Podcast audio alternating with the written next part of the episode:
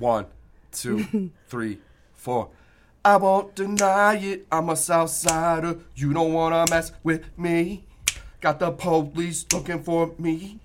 But I'm calm cause I'm smoking that CBD. Said I won't deny it. I'm a Southsider. You don't wanna mess with me. Got the police looking for me.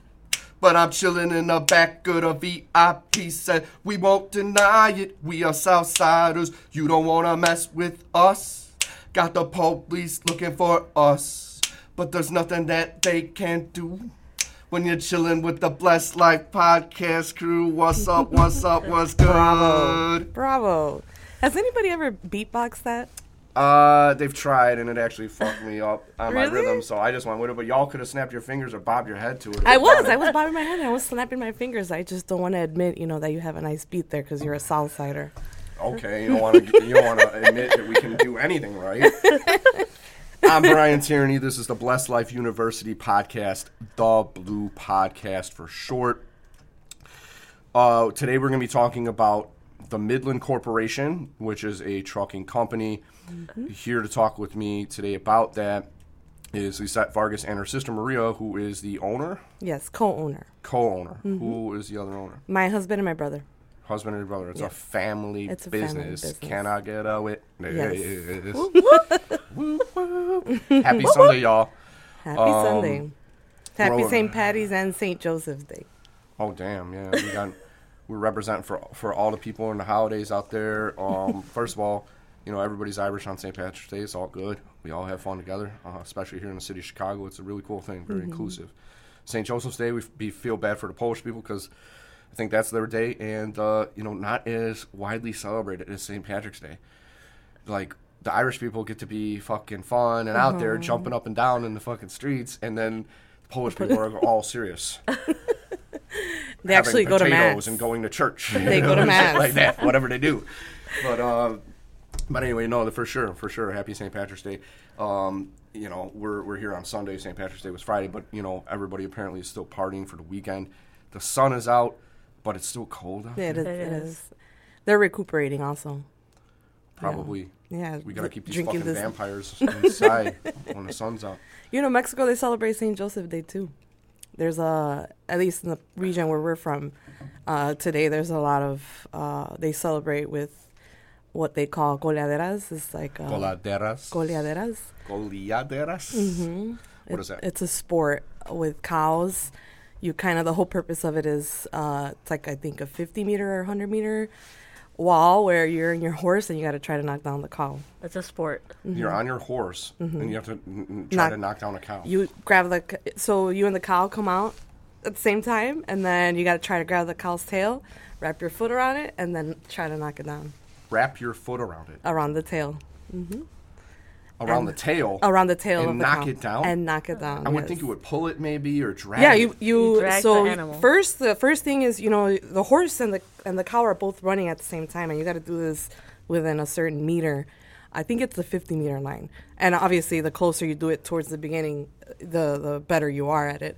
But yeah, you try to catch. The, that's the first thing you try to catch the tail of the cow.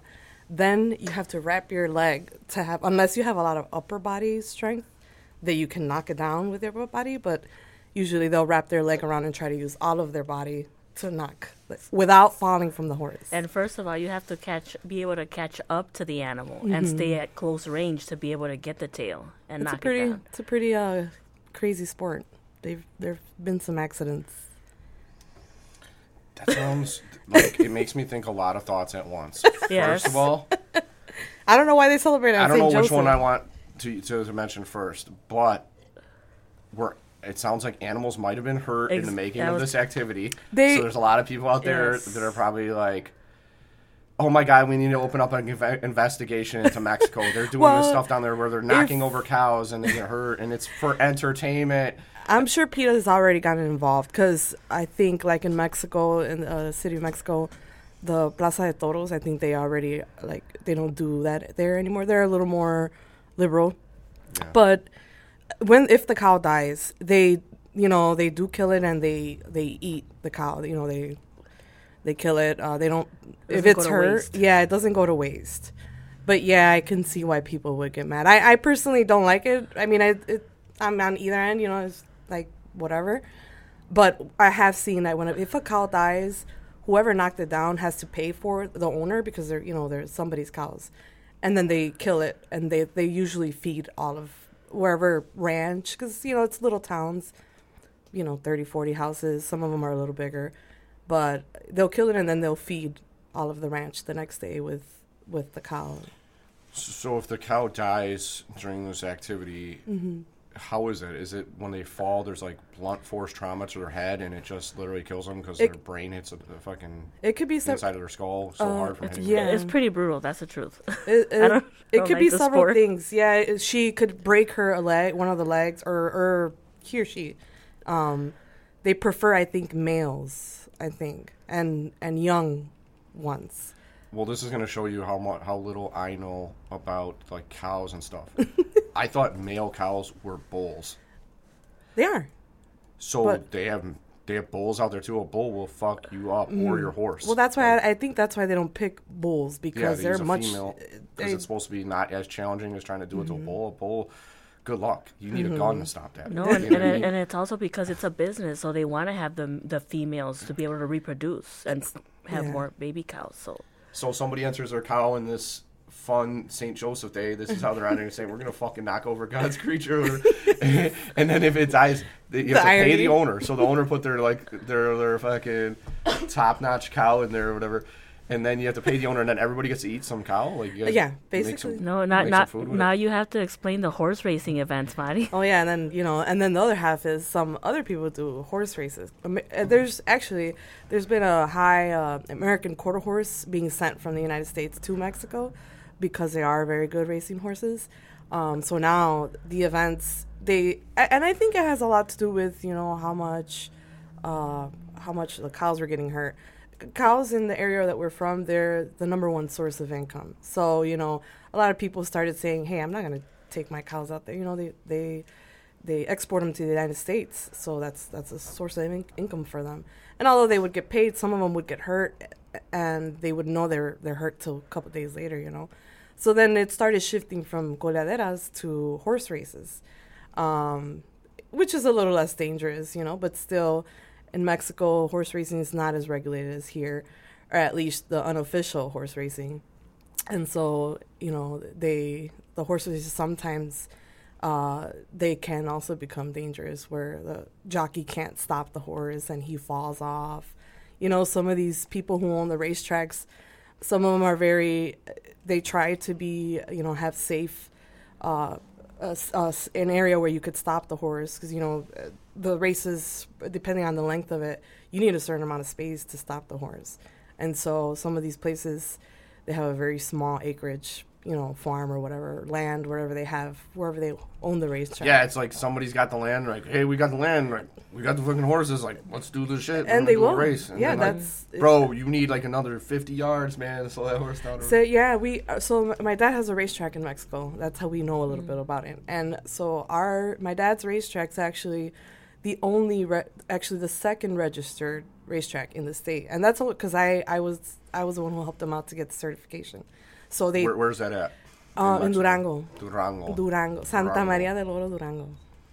Yes, and so you have to get registered with uh, the federal government over there, um, and they they take satellite pictures of of your area wherever you say, and then you have to have that certain amount of area that for stopping. There can't be any buildings around there. There- There's a lot of regulation um, for it to be approved. It's it's difficult, but luckily my dad had enough land, you know, to to be able to have all the requisites that they they needed to to be able to do an official racetrack. So And your dad's like uh, important over there. Like people are like, oh, no, I think he my, has the whole racetrack, and that's where everybody goes to like watch They the know horses him. race and shit. no, they know He's him. over there with cigars and fucking No, not like that. No, not like that. He's But- got the friggin' best tequila coming in from Jalisco. No, I, we like we would like to get to that point, you know, where it's. uh, My dad's an old timer, and so he's he's not um, the new culture of, at least here with the Mexican Americans, uh, the family now gets involved because that used to be like kind of like a man thing to do. women would never go to horse races. Women, you know, the, first of all, it's the whole mentality of the woman stays home, and the man is out. You know, he gets to have fun and stuff. But um, so my dad's kind of stuck in the middle of that culture because he came to the United States when he was fairly young, um, and so he I tell him all the time, Dad, you're missing out on on all this new generation of you know families where the whole family goes to these types of events, um, and yeah, he he's still kind of stuck in the middle of.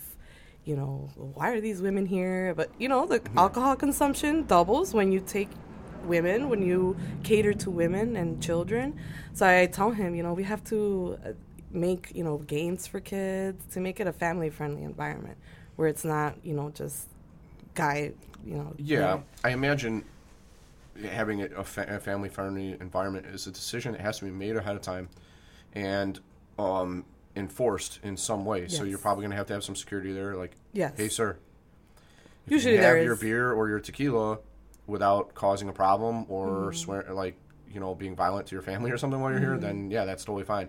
But if you get people like shit breaks out there, it's like, dude, you got to get the fuck out of here. Like we have security here at the baseball games and all that shit too. You get on the line, you're gonna get thrown out. You know, I I Mexico, or at least the region where we're from, where my parents are from, they're still very respectful. Mm. You know, it's not as Respectful of the family. Yes. Yeah. There is, you won't see as, you know, as many fights, as many disres, you know. That's good. Yeah, so it's still and and I think a lot of it also has to do with the cartel involvement Yeah. Um, in the events because you know they'll go, they'll be there, they won't bother you. At least the region where we're at, they try their best uh, to keep their problems within you know them and their enemies, and so they'll go because they want to go have fun. But if they see people getting out of line, They kind of police it a little bit. Y- exactly, and plus the police because it is because it is a registered uh, racetrack. My dad has to hire the municipal police to go, and so they will be there. Uh, sometimes they're at the entrance, sometimes they're just driving around, because um, because it is a registered racetrack. Sometimes the Mexican military they're doing their rounds around the town uh, in the towns, and so if they get there and the police is not there, then my dad can get in trouble. You know, maybe even get his his registration pulled. So he has to Suspended have or some kind of penalty, yes. mhm, So he has to have. And and I feel like everybody knows their boundaries, and then it's more like it's more like uh, everyone knows each other in these towns, so they pretty much have respect for each other at these events, and even if um, like I, I kind of feel like it falls down into that point where everybody just res- learns to respect each other. It's not like here. I think we need to. I think we need that type of system here. well, I think one of the issues that, that, that we face, f- you know, is you have a loss of society in large populations. Um, so, like here, you know, we're probably about 3 million people, more or less, in the city of Chicago. And so, like, you're just trying to get past that person. You don't see them as human as much. You're just like, they're another person that's in your way. And then, you know, it's a patchwork of people from the good, the bad, the ugly to the assholes, right? And like you have to deal with all that when you're outside. Um, whereas if you're in smaller town America or smaller town Mexico, mm-hmm. everybody it's kind of police because like everybody knows everybody and they mm-hmm. talk, right? My friend mm-hmm. was telling me about this as well. He was telling me that you know over there they, they have property as well and they'll go there and it's like if you start buying too much property they think that you're maybe doing some illegal activities or whatever the case may be. So they all kind of know each other better. Now granted i'm saying this in mexico has some of the largest cities in north america right like mexico city what is it 10 20 million people Uh, um, yes. something like I that think and it's like the third largest city in the world. Some. it's one of them that. it's a very, very big city and then, you al- metropolitan area. and then you also have like in guadalajara, Guadalajara is like the another 10 one. Mm-hmm. million people around uh, guadalajara i think like not in the city itself but surrounding it Mm-hmm. Um, something like that, I think. I mean, I hope I'm right in what I'm saying, but I don't just want to like actually have to look that up on my phone while we're doing this. I want to keep the flow going. I just need Matt back. He looks up everything on the laptop. But um, You're right. I, I'm. It's either Guadalajara or Monterrey, uh, but they're the top three cities there. You're right. Yeah, I mean that's a lot of people too. So I don't know. Do you think? Do you have experience in those places within Mexico? Do you think that the more people there are around, the less courteous people are, the less they know each other, or is there a different set of values in Mexico where people are just they're respectful no matter if there's 10 million people around or or, or, or you know 500 in a small place. I think Lisette's better to answer. per se. I've been to Guadalajara, but only in the airport. You can tell. But I mm. think it's hard to tell though because we would mm. have to live there. I, we would have to vacation there and stay in in, mm. in the core areas where.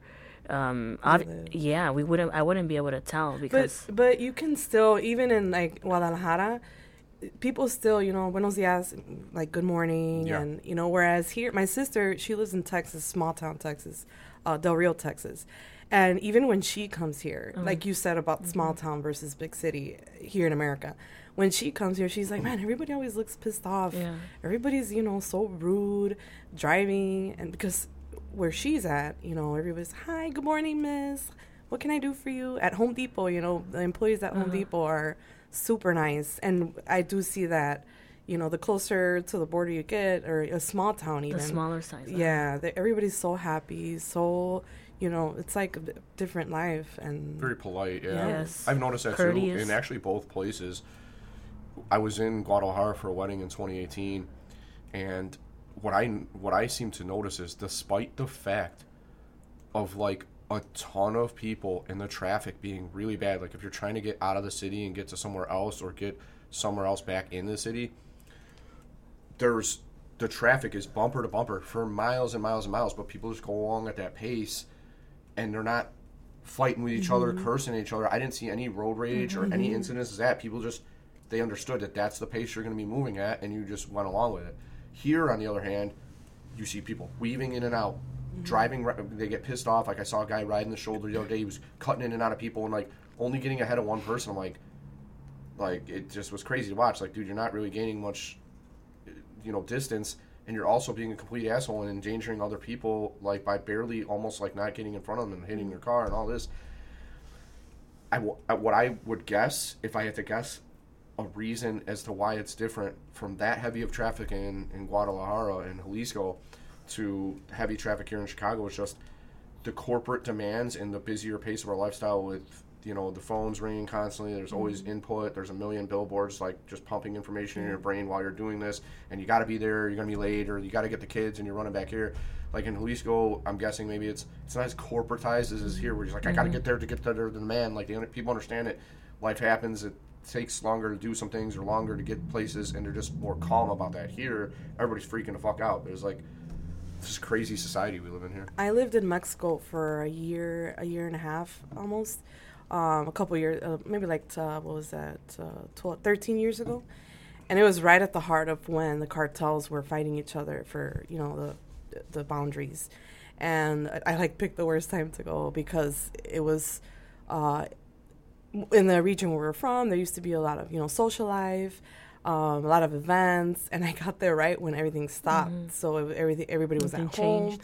Everybody what was, this was around the time of COVID or what? No. no, no. This was 12 years Oh, ago because when, of the when the cartel fighting, cartels. that was it. yes, it was. They were fighting. They were kind of like redistricting. You know, Yeah. gerrymandering. This is our boundary. Yeah, yeah. It We was like this line now. redistribution Yeah. of uh, power, you know, who was going to be the leaders and stuff. And it was very violent. I mean, you would see in the little town where uh, my parents are from, you would see people's heads cut off. And you would, you know, everybody would call it because it was, I mean, the town where they're from, the big town is maybe like 50,000 people, uh, including the metropolitan area. And so it's not that small, but it's big enough, you know. And these heads, uh, they would just go and get this person, and then everybody would know, you know what, don't come out because they just found this person. And the head would be like laying there on Yeah, the ground, or it would be on a stick or on a post or No, no, something. on They the would just, ground. like, put it on a spike, like But old you- school, you know, No. like some tribal shit. Like the head's on a fucking spike. No. That could be you if you fuck up. well, but that was the message, and and so the cartel from a lot of and it's, again, this is stories, you know, you know they they would they would say, well, this lady, because I remember I vividly remember this lady. Uh, they kept telling her she needed to leave because she was with uh, you know the wrong people. They kept telling her you need to leave. You can't. They gave her a ch- they gave her an opportunity for her to leave, and she defied them, and they cut her head off all of a sudden. Let's put a pause for just a moment. for all you woke motherfuckers out there that think shit's rough here. Do you hear that? Yes. They're cutting off heads, damn it. This is part of the everyday life in society during these times Ju- over there. just for hanging People are around. like upset about some minor ass shit here. Doesn't have to do with anybody getting fucking decapitated. People are getting decapitated in other places. Yeah, but you see, this is this is also what keeps order, though. I think what's happening here in I know Chicago about- is that no, I'm saying like I mean, what I'm saying is that there's no respect for authority, and so that's why in Mexico in these little towns people respect. I mean, I know they're respecting the wrong individuals. Yeah, I was gonna say that. But There was- there's a heavy respect. Like everyone knows not to question shit, not to ask, but like on the other Well, hand, not to cause problems and be defiant. Right. That and I think it's also the lack of because there's a lot of lack of education out there, and so I, I think it's good in a way, but then there's you know there's a lot of people that don't know any better, you know, and and that's what the, that's what sends a lot of people to work for the cartels because they're the only ones paying a decent living wage, you know, and that's the sad part of it. Like it could be a country where they don't rely on these people to make a living. You know, it's either you were born into money out there, um, you know, or you have family that lives in America that sends you money, or you join the cartels. It's one of those three. Um, and, you know, the gap, just like here, the gap between the rich people and, and the poor people is, is very, you know, it's a big gap in between. So, what happens is these people, you know, they, they go in and they work for these these people, and sometimes they're little kids. They're you know they're little lookouts. They don't they idolize these these people, you know, and I can see where where kids you know look at it as it's something good because they're the ones driving around the nice trucks. They're the ones with the power. They're the ones that you know if, you, they say to be quiet, people listen to them. They don't have role models uh, like like we do here. Um, and I think that uh, the education has a lot to do with it. But uh, back to the conversation when I was out there, people were very nice, genuinely nice. Uh, I, my daughter went to, I put her in a public school out there, and the for lunch, you know, Mexico doesn't. That's the other part of, problem the the corruption within the government. So the the school wouldn't provide lunch. Every family once a month had to provide the lunch for your kids' classroom, and so you know, here I am, an American with I had never experienced the education system in Mexico, and they're far more advanced than we are here. My daughter was uh, already learning things from second, third grade over there in kindergarten, and so you know, I was amazed at how like the subjects they were um, talking about and and how family was a huge value. And anything that they would do they would do it as a fa- as a community um you know I crave that so much Yeah. here. yes we've lost that here. I think We- that's another Yeah, problem. you're right. Uh-huh. There used to be more community events like the little Easter egg hunts for the kids, and it would be like everybody came together and stuff. Uh-huh. And uh, it still goes on, but um, I don't think it has the same. It seems more superficial here than it does like in those places. Of like, no, fuck that. We're not doing anything else today, but just that's the whole day. Is we're just out there with the kids doing that or whatever. You know. and and you know what they do also that when we as americans we go in there and judge them. So their days start at nine o'clock in the morning. That's when everybody is barely opening their businesses you know uh, mom and pop shops. Nine o'clock and at two o'clock in the afternoon everybody all the stores there's very few stores that stay open like the corporate stores stay open. But at two o'clock from two to four o'clock everybody goes home and eats together as a family that's another thing that I was like, wow, this is. Countrywide or just in certain regions. I think it's certain regions. No? I think it's certain regions, yeah. But even there in, in Durango, uh, we would always, even in the city, we would go to the city, of the capital of Durango, which is bigger. Um, we would go, and, and a lot of stores still followed that, you know, close from two to four. So you would know two to four, and then they would work a little bit after They that. or would that take was the end of the multiple breaks during the day to the point where we couldn't find a place, a spot open to eat. We're just like so annoyed. It's crazy, yeah. They would close it. They would close from two to four, come back to work from four to like six, and then that's it.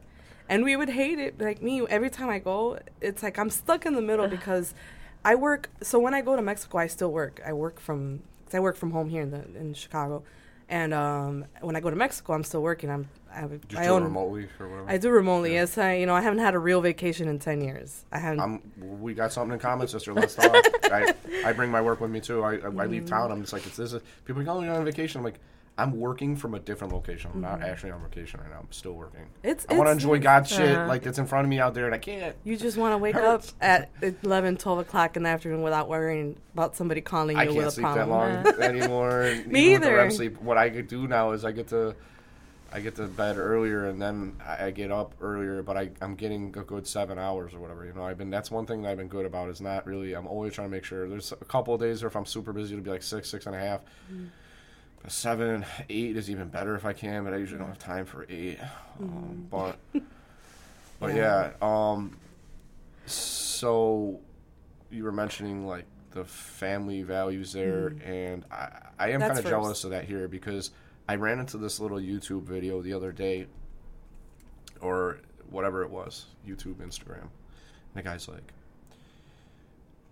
it's like the the the premise that you have to work nine to five, Monday through Friday, mm-hmm. until you're 70 years old, and then you only have 15 or 20 good years left, and then you die. Is like that's bullshit. You don't have to do that. Why are we all doing that? Mm-hmm. And like in other places, like what you're talking about, is they realize that like like this is a simple life. It doesn't last long, and you may as well do the, do like spend time on the things that are most precious to you, like eating with your family Yes. and being here, there with your kids when they get out of school that day, and then maybe finish up the last of the cleanup work at the end of the day, and then fucking go home and be with each other. It's a fucking crazy place we live in here in America, you know, It with the grind of it. There's a big grind, and you're always they got you.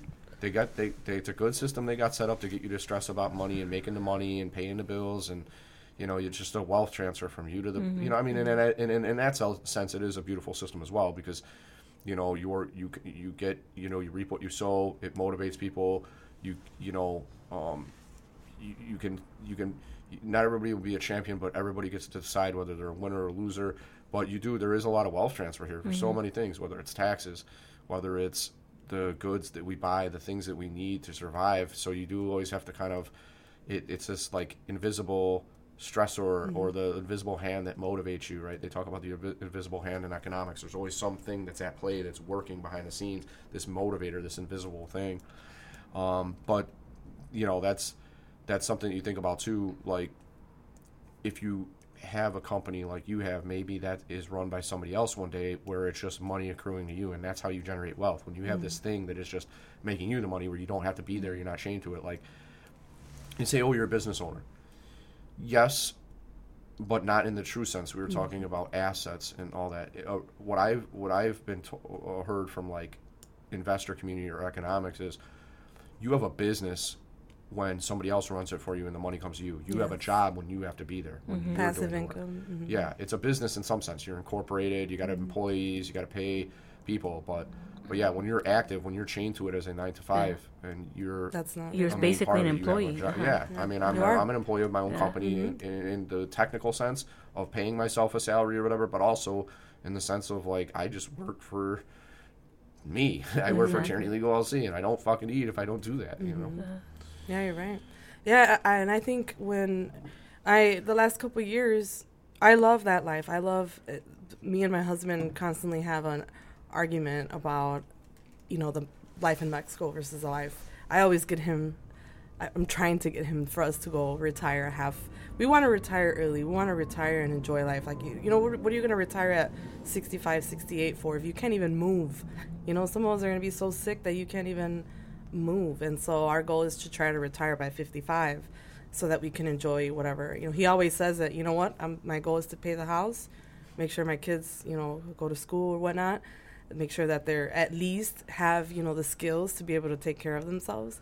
And as soon as I have everything paid, my debt paid off and whatnot, he's I'll go get a job at Home Depot afterwards and then just live my life. Just to stay active. Uh, Just to stay active. Yes. Yeah, and maybe not a full time, but you're a greeter like three days a week, or you help people find shit or whatever. Uh, yeah, just just whatever, you know. And but I always tell him I, I want to go, you know, to Mexico because I really got to experience that life where here in the United States you're still like, you know, constantly looking at your phone. What time is it? We got to do this. We got to versus over there it's a very relaxed environment like and though a- and it's a collective relaxed environment. And so yeah, I so you don't feel bad about doing it because everybody's doing it. Yeah. yeah, and and the family values. So uh, to me, mm, really, I try to run my life and my business with that first. It's first. It's you know, there's there's been years that I have made zero money uh, because I'm not you know I'm not a person that thinks about profit. At first, I think about you know sometimes the guys are you know hey, I, actually half of my guys have family in Mexico. Like they're they're fairly young, and so they're engaged or married, and so they go they come work here for a while, and then they go and take two three months off to be with their family in Mexico, and you know when you think about it as on a business perspective, here's a truck sitting down, not making any money. You know, I'm losing out on on that the revenue for that truck. But then I when I sit here and I think about it, and I put myself into the shoes of that family. You know, you're like, you know, they they work hard all year. The least they, they should do is go and spend some time with, you know, enjoy the money that they make and go and spend it with their loved ones because you never know, you know, you never know what could happen. And so when I sit here and I I think they're and I wish one of them was here to I think they appreciate Maybe that. another day. Uh huh. I think they appreciate that, and and our turnover versus the other companies that I've seen is very low compared to you know the trucking industry has very high turnover. 'Cause It's very hard to. I'm sure they have one of the highest divorce rates too. Because they're gone so much. Yeah. But I I think I think we can attribute it to what we were talking about before. You know, bringing it back to core values, and I think my sister, throughout the years, has uh, been able to. Uh, identify that that's important in a business. So I think that's what we need as a community, right? Going back to those core values, what's important. For for instance, I have a lot of students that come from other countries and they've been here for years. Some students have that I uh, been teaching, you know, to, to I help I help them get you know their driver's license, and they constantly ask me, Lizette, is this what it is to live here in in, the- in the United States? Like this is this is it? And I told them, what do you mean? And they're like, I feel like I don't have a life and because and then we talk about this exactly uh, this ex- exact example that we're talking about about the uh, uh, realization of what's important that they don't that they miss out on their families because they're constantly in the rat race. And so they miss home because they miss the core values of being able to you know eat dinner with their family being able to do what's important. And so a lot of the students have actually gone back because the American dream isn't what it is, what they thought it was. Yeah, I think you know, and and what the American dream was maybe has changed over time. It time. has. Um, you know, this was the land of opportunity. Everybody thought it was the land of milk and honey, and you come here and you'll be rich and you'll be successful and you, you know, you'll have this great family life. But the reality of it is, like, the values that you're talking about, we don't get them from corporations. We don't get them from the companies we work. In fact, it's quite the opposite. It's like, get your ass in there, do your fucking job, and you know, toe the mm-hmm. line and make money. They don't ask about your family. And they don't ask, you know, I mean, the cool ones do. I think if there was a corporate culture of like, you know, you have Apple or Coca Cola and all these other big companies like, you know, pushing family values, not just use our product with your family, but like, you know, their employees like can do some of the stuff that we're talking about here. But like to a corporate boardroom or something, they would think you're fucking out of your mind. No, you get two weeks and that's what you get for your vacation per year, and you fucking work the rest of the time. Um, you know, and that probably attributes to other societal problems that we see here, the craziness or the people wanting, like you said, just want to leave because they, they're here thinking that you know this is going to better my life. When really, in some senses, it does because you're not worried about where your next meal is coming from, but mm-hmm. you sacrifice a lot of time with your family. Your kids are basically raised by a stranger or mm-hmm. by you know you know the temporary stranger that they get to know for a while, and they're raised by social media and the fucking mm-hmm. cell phones. And even when you're around, I'm seeing that a lot now. Um, and that's why you know I'm about to have a kid, and you know I'm not gonna I'm gonna do my best. I was joking around with my wife, and I'm like, our kid's gonna have a flip phone, right? You know they're gonna get bullied at school. I don't give a fuck. Like, they, in case Chester Chester is trying to get him in the van, that's why I'm gonna have the fucking phone. They can call me, or if I want to know where they're at. And like, this shit's poisonous. It's a drug. They do It's watches. There's watches where you set what numbers they can call from the watch in case you need to get a hold of them. Um, that way you don't have to embarrass them with the flip phone. Maybe, but it's Him or her, I don't the know. part about it is not just the, the calls and who they can make calls to. It's the social media, the mind poison, the the availability of information. Oh no, from the phone you can't like you can't log into social. It's not like it's. I think Ver, I, I've seen it with Verizon. Uh, it's an option that I consider for my son. Um, it, it's just strictly a, f- a phone, no apps, no nothing. To where you put who can he can dial to, who can call him or her, and that's it. They can't access anything else other than calling and the time on the. Yeah, and but I mean, the filtering that is information. that is good, Mm-hmm. but somewhat to kind of maybe defeats the por- point of having a smartphone at that point. You may as well just have whatever. But the point, Mm-hmm. she was saying they're going to get bullied because they can't participate in the social media, the Mm-hmm. Facebook, the Instagram, which you know has bullying and blah blah blah. It's like the thing about it is is that like this is not natural to humans. It's not something that we're just now getting this. We didn't evolve over time for many many years with this. This is a new thing. They don't tell you how to manage it. Mm. They don't tell you how addictive it is. They don't tell you that like you'll feel that everything that you do in your life has to be filtered through the recording or the like mm. look at me look what i'm doing like this recognition of instead of like focusing on what's right there in front of you it's always constantly like looking at what somebody else is doing somewhere else or you're showing them what you're doing while they're somewhere else and it's mm. like it's not people aren't as present um, you know likely causing dopamine problems with the kids. They're depressed when they get off there because their dopamine is fully blown by all the excitement activity, and then everyday life is fucking boring, and they're wondering why don't I fit into this? Why isn't this exciting? It's it's there's. I wish I knew more about this. I, I will probably have people on over time that you know from the universities or something talk about this, the psychology, the case studies that are out there. Um, that's showing what, what the effects of these things are, but we need to know that. We need to be very conscious of that because um, it will if we don't manage it, it is gonna it's gonna ruin us. You know what I mean? You got to manage these things. Like I on my phone am down to like four things that I use. I look at YouTube just to see you know how the podcast is doing or whatever. I'll look at the views. I'll watch some exercise videos and music and stuff like that. Uh, I'll check, you know, Instagram and Facebook for the same same reason. See, you know, I'm putting things out there. How are they doing? Um, but I used to spend a lot of time looking through that or whatever. I'll use it for birthdays now. I love to wish people a happy birthday. Mm-hmm. There was a speaker that I was listening to at this real estate breakfast, and he was saying, likes get likes, comments get comments. You know, if you wish people happy birthday, you you stay more in in their insight and in mind. If you don't ever message them, you just they don't see your shit. You know, mm-hmm. so if you want to keep your content out like stuff like this out there, you gotta stay involved. But I just like wishing people a happy mm-hmm. birthday anyway. I think it's like a positive activity that puts you in a positive mindset. So I use that and maybe the Internet Explorer, and I, I really have gotten away from it. Like now, what I crave and value is like, you know, walking the dog or doing exercise or you know enjoying. You know, I watch UFC fights. I watch Donut Operator and Police Activity sometimes to see like what it is that police deal with. If you're not watching those and you want to be a police officer, mm-hmm. you should start watching Donut Operator and Police Activity channels right away because it mm-hmm. shows you how things change like instantly and how situations like you go from being like nice and open and proactive, having mm-hmm. me reactive in like a life or death way.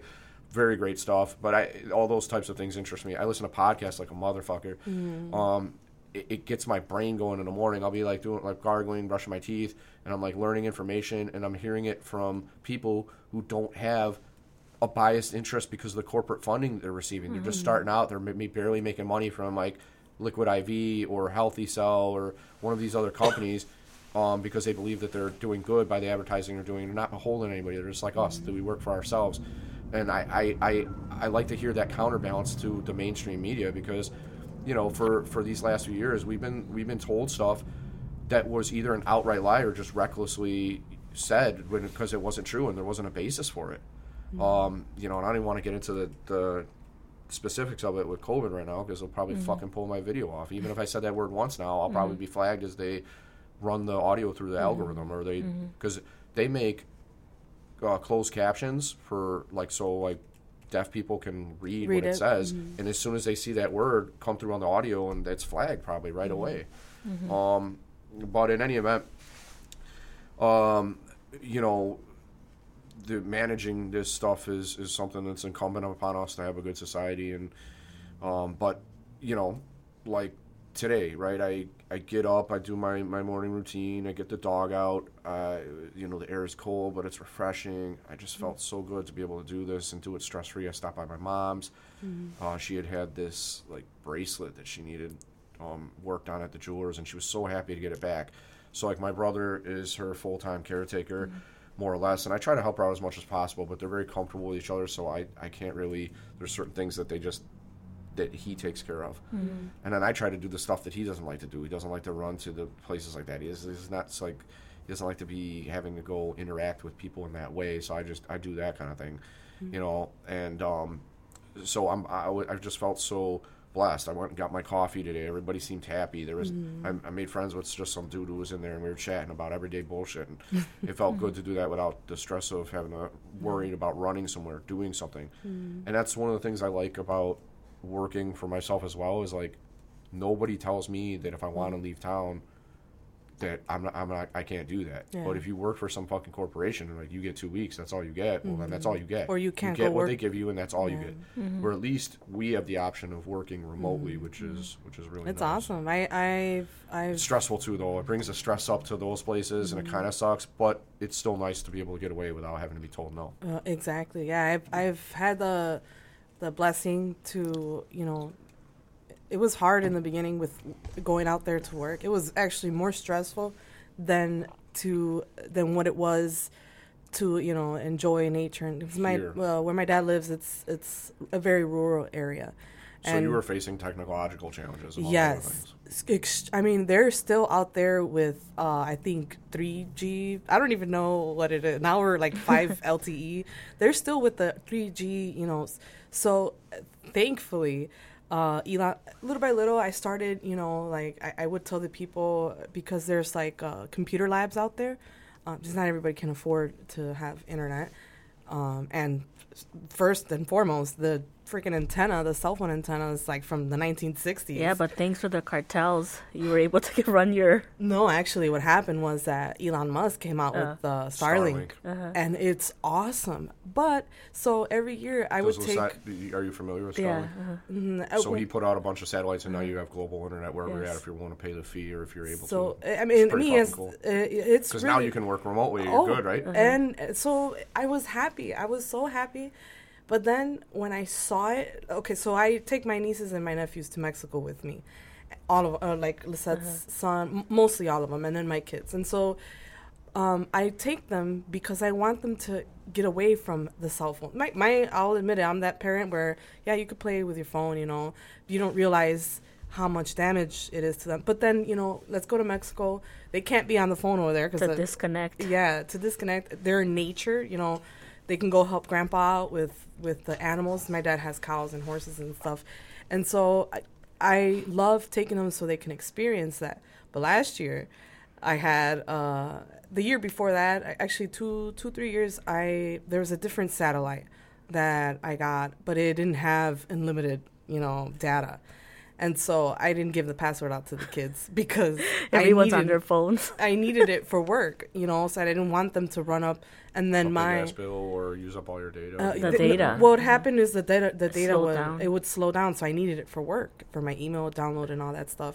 So I, I I told them I'm sorry I can't. You know, we'll watch one movie the whole week and that's it. right? Perfect excuse to And have them be out. And in the beginning, they hated Mm. they hated going out there because they couldn't be on their phones. The minute we would get to town where there was signal, and then Mexico, or at least the region where we're from, they only allow you American phones. They only allow them certain gigabytes, um, and then after that, your data slows down if it's an American phone. And so they would only have a chance to maybe log on to whatever social media they have or watch YouTube or whatnot. But then it would just slow down, and it was so slow that it was painful. yeah. It so hurts. You're like, I, I'm not even doing this. This, this I, I'm it's wasting my glad. time. So I was very happy that they saw, you know, and they if it would force them to go out and walk on Grandpa's ranch. But then last year I installed the Starlink. I don't know if it was last year or the year before that. Tell Uh, us a little bit about that because I may get involved in that too. And I really, I, all I know is that you're you can get internet. You need equipment, or you just need to pay the fee, and then you have access, or what is it like? So when I or so at first I was on the wait list because my, I- There's my a wait list. there was Oh shit! there I thought it was- was just like everybody sign up. We got internet, baby. No, there was a wait list in the beginning, and so I think Elon Musk did a good job in in um, sending it out to the people in the rural areas first, because I got a notification right away that I was able to purchase it if I wanted to.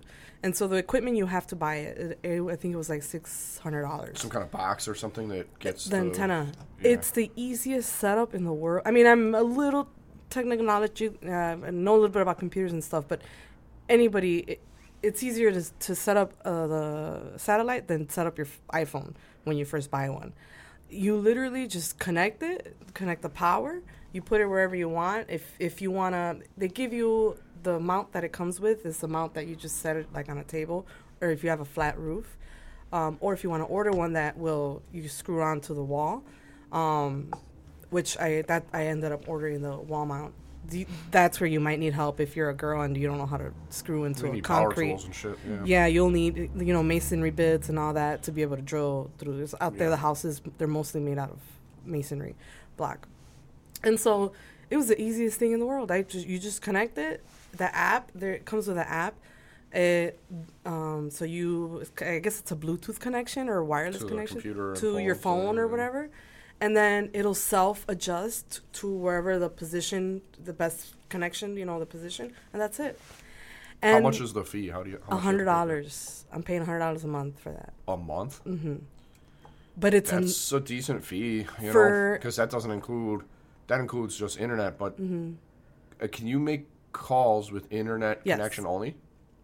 uh yes. So well, that's good then, because then at least like if you need to if you need to make calls, you can do it. But it's do you need a cell phone service provider anymore? No, like you don't need not AT&T? anymore. Not with Starlink, Not with Starlink. You because you're doing Wi-Fi and it's calls. unlimited everything for Unlimited everything. That's kind of good. Yeah, you know, hundred bucks a month because we have all these bullshit fees Uh-huh. that get added onto the bill. They they they're sneaky fuckers. I got to call AT and T. They added on some shit that I never even agreed to Mm-hmm. or whatever. Like, and it, it's extra charges. Like, I don't need necessary backup internet. I've never had a fucking internet be down in the first place. So I'm like, Mm-hmm. why am I paying fifteen dollars a month for this? They sent out equipment, everything. I, I didn't ask for this. Nobody told me about this. I didn't agree to it. Yeah. Just shows up. I'm like, the fuck is this?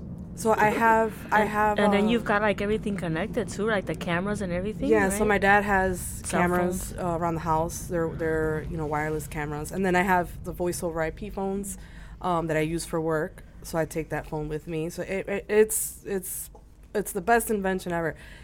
In one on you know on one hand, but on the other, because it was unlimited. Last summer, I my my nieces and my nephews. They saw and my Netflix twice, the whole thing. they you know the, the minute i installed it i swear to you everybody just went to the rooms to each other's rooms and then they were there all day just on the phone and i was like man i kind of regret doing this or giving them the password because that's all they did at from that point on you know but then my dad would be like hey you know what's what's your problem come and help me out here like and so I'm glad that they have the opportunity that we have the opportunity to be able to have them experience a different type of life, you know, a different type of poverty, a different type of family value, uh, because they at least get exposed to it, you know, and and see the difference. At least when we first started going to Mexico, my my brother used to always tell my mom, "Mom, you need to take the girls because you you grow up. We weren't, we didn't grow up rich. We were poor." You know, my dad was in jail for 15 years. So we were not in any way, shape, or form kids with, you know, we had hand me downs, and my mom would have to shop at the secondhand store for our clothes. Hand me downs used to be more common though. Uh, yeah. You would be literally wearing shit that other people's kids wore, and that was it. Mm-hmm. save Yeah. money. And what's wrong with that? I mean, We'd fight each other for our clothes and stuff. well, because we we in America we treat things as disposable items or whatever. Like over there, I think, or in different places, people understand it still has value, regardless of whether it's older or maybe a little worn or something. So it was my brother. So my brother lived in Mexico his first five years when he was. So he remembers, you know, none of this. Like the kids now, all they want is the phones and the Jordans, and you know they won't. They don't want Walmart clothes or like you know as if it was something Which are bad. better than ever before, by the way. Yes. Some of the shit that are athletic wear and something. Oh, this is comfortable. Yes. But but I I shit. think regardless, we still do a pretty good job at keeping our kids um, in a mindset where Mm-hmm. they understand by bringing them back to the beginning. What how my sister said, like bringing them back to the ranch where they see they have an opportunity to value what's here. important, to value hard work. And and and w- when they see my dad, you know, doing things out there, and he tries to teach them um, hard work, Mm-hmm. Hard work. My dad had my dad's seventy five years old and he still runs the ranch on his own. He has no help. And the other thing That's is not easy, and it's probably very time consuming as well. very. I mean, what time does he get up in the morning? he he gets up early. Uh, early because out there because we're closer to the equator, the sun doesn't rise uh, as early as it does here, which is funny, you know. Um, but it, it the sun sets like at nine thirty, almost sometimes ten o'clock at night. It'll it'll set really late, but so I, I think that's the reason why people start late out there. and then they take that break and then come back and finish up the day at the end because they Mm-hmm. Because have more so- daylight to work with. Yes. They have their multiple siestas. Yes, they do. And I mean, Fuck yeah. Napping. Let's, have a siesta. let's get some friggin' arrachera going. let's can eat real quick, kick a nap, and what's be ready to go back and kick some ass. know Mari, let me tell you, Brian is very familiar with the Mexican, Mexican culture. He loves. I've dove. I, if, if the Mexican culture is a pool, I've dove into the deep end, and I'm learning how to swim while I'm in there. He's Oh, an I didn't go in adopted with child. lessons. I'm just fucking. believe me me, in there. you you if you have not been to a rancho of like 10 houses you need to go like you, we will invite you if you're ever in, interested in taking your kid out He- there let me tell you this is gonna sound horrible my brother when we were 15 he was like mom that's it you're gonna have to take him because you know we were growing up to be we, were, we didn't even have money and we were growing up to be entitled entitled kids you know we didn't even have money so he's like you're gonna go out there there's no bathrooms where where my parents are there's no bathrooms you're gonna have to wipe You have to wipe your ass with a rock. with a rock literally I mean, it Yo, wasn't there's not got to even. be something better than Not that. even- Not guys. even worse. so so You in the ranch where my dad's from, there is no running water. I There mean- is no light. There's so let me tell you. So in the beginning, Don't be throwing out all those tamale hearts. Keep a fucking pile of them. Don't work. so when know? we went, when we first went, they had to make my grandpa, my grandpa rest in peace. He his house, you know, he, he lived alone because all his kids were out here in America, and so none of the kids went to see him for a very long time. So my grandma died when she was 36 years old. So I think my smallest aunt was three years old when she lost her mom. So they all, because they were so little, they all got separated. They have a very sad story. But so my grandpa was by himself. Literally, when they went, because they they got there first than I did We were very traumatized by this event. they thought that my dad my grandpa's house was the barn house that's how, like there was no floor on the house no bathroom Just like dirt, basically. yes it was dirt Yeah, but you have to tell him that my aunt had been sending my grandpa money throughout the years to, To like fix it. Fix it. So all of us thought So he was just buying horses in- instead of fixing No, them? he was- he was tell- he, he was drinking you know Women. women See, that's the problem with the horse track. There's an old saying like, "Oh, he blew all his money on the track on fast women and slow horses." You know what I mean? Like he lost money on the race. He's betting on slow horses, and my- the fast my- women got the rest of it. my grandpa was never a horse guy he was ju- he was a big gambler with cards he was a big But it's your father who's the horse guy. The yeah my dad Uh, which it's my grandpa's my mom And I confused this. I was thinking at first you were still talking about your dad. I, Oh, I just- sorry, I got lulled into a false sense of comfort in the conversation. It was not discerning those details. Sorry, we should have explained. No, my mom's my mom's dad. My mom's dad. You know, they went to his uh, to where my mom was born, and yeah, they had been sending him money so that he could fix up the place. And they get there, and it's like a, sh- a shithole. and they're like, you That's know, how people live in some places. My dad was from Iowa. and There was like ten kids living in a small house. Like This is a two room. I mean, uh, like literally. I it don't was know. probably just the size of this room. yeah, right this here. little section right here. Yeah. there's like some cots out and shit where people sleep. And like, so No. th- he didn't even. I don't think it's a king size bed, right? Well, then how do you sleep? it Like, was- on It was floor? like twelve of us, right? Yeah, so all the cousins, because it was several of my aunts that went, and so all the cousins, it was like 12 of us. Uh-huh. So people in the ranch and the other, they like felt bad, so everybody started offering, you know, hey, you guys come stay over. But we still, you know, during the day, we still had to spend it somewhere and eat somewhere.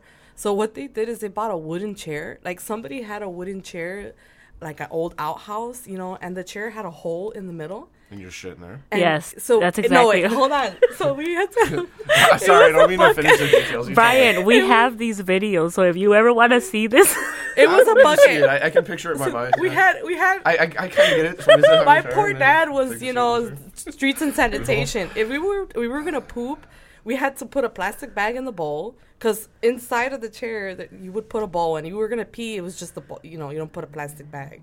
But if you were gonna poop you put a plastic bag in the bowl you do your business and you throw it into this garbage no, can that was, and wait till you hear about our recycling system. The pigs come out and eat your shit. oh well no no not your poop because then we Oh, eat we eat the pigs. They eat all the leftover food the pigs. Like all your scraps they'll eat all of that stuff, and they loved it. But no, they the they- because because let me tell you the That's story. how Mother Nature cleans up. I yeah, the one time me and my sister, my was it yes, and what uh, uh or was it one of my cousins? So this little shitting area was outside the house, where, and there's no electricity, Brian. There's no wa- running water, so we had to get like uh um a candle to walk out there, like in middle the of the middle of the night. I mean, people do that here. They have outhouses and shit. Yeah, but Give it's me like- some big ass spider in there and shit. got But you fucking need to understand that this was our first year ever experience this type of lifestyle. Mm, it was a total It's culture gotta be shock. Yeah, culture it was right? Yes. really. Like, it was crazy. We have this thing with this magical pipes and tunnels, and there's this plumber in there, Mario, and he fucking fights the the evil dragon guy, and like we could flush our stuff with water. Like you, you, you guys don't have that.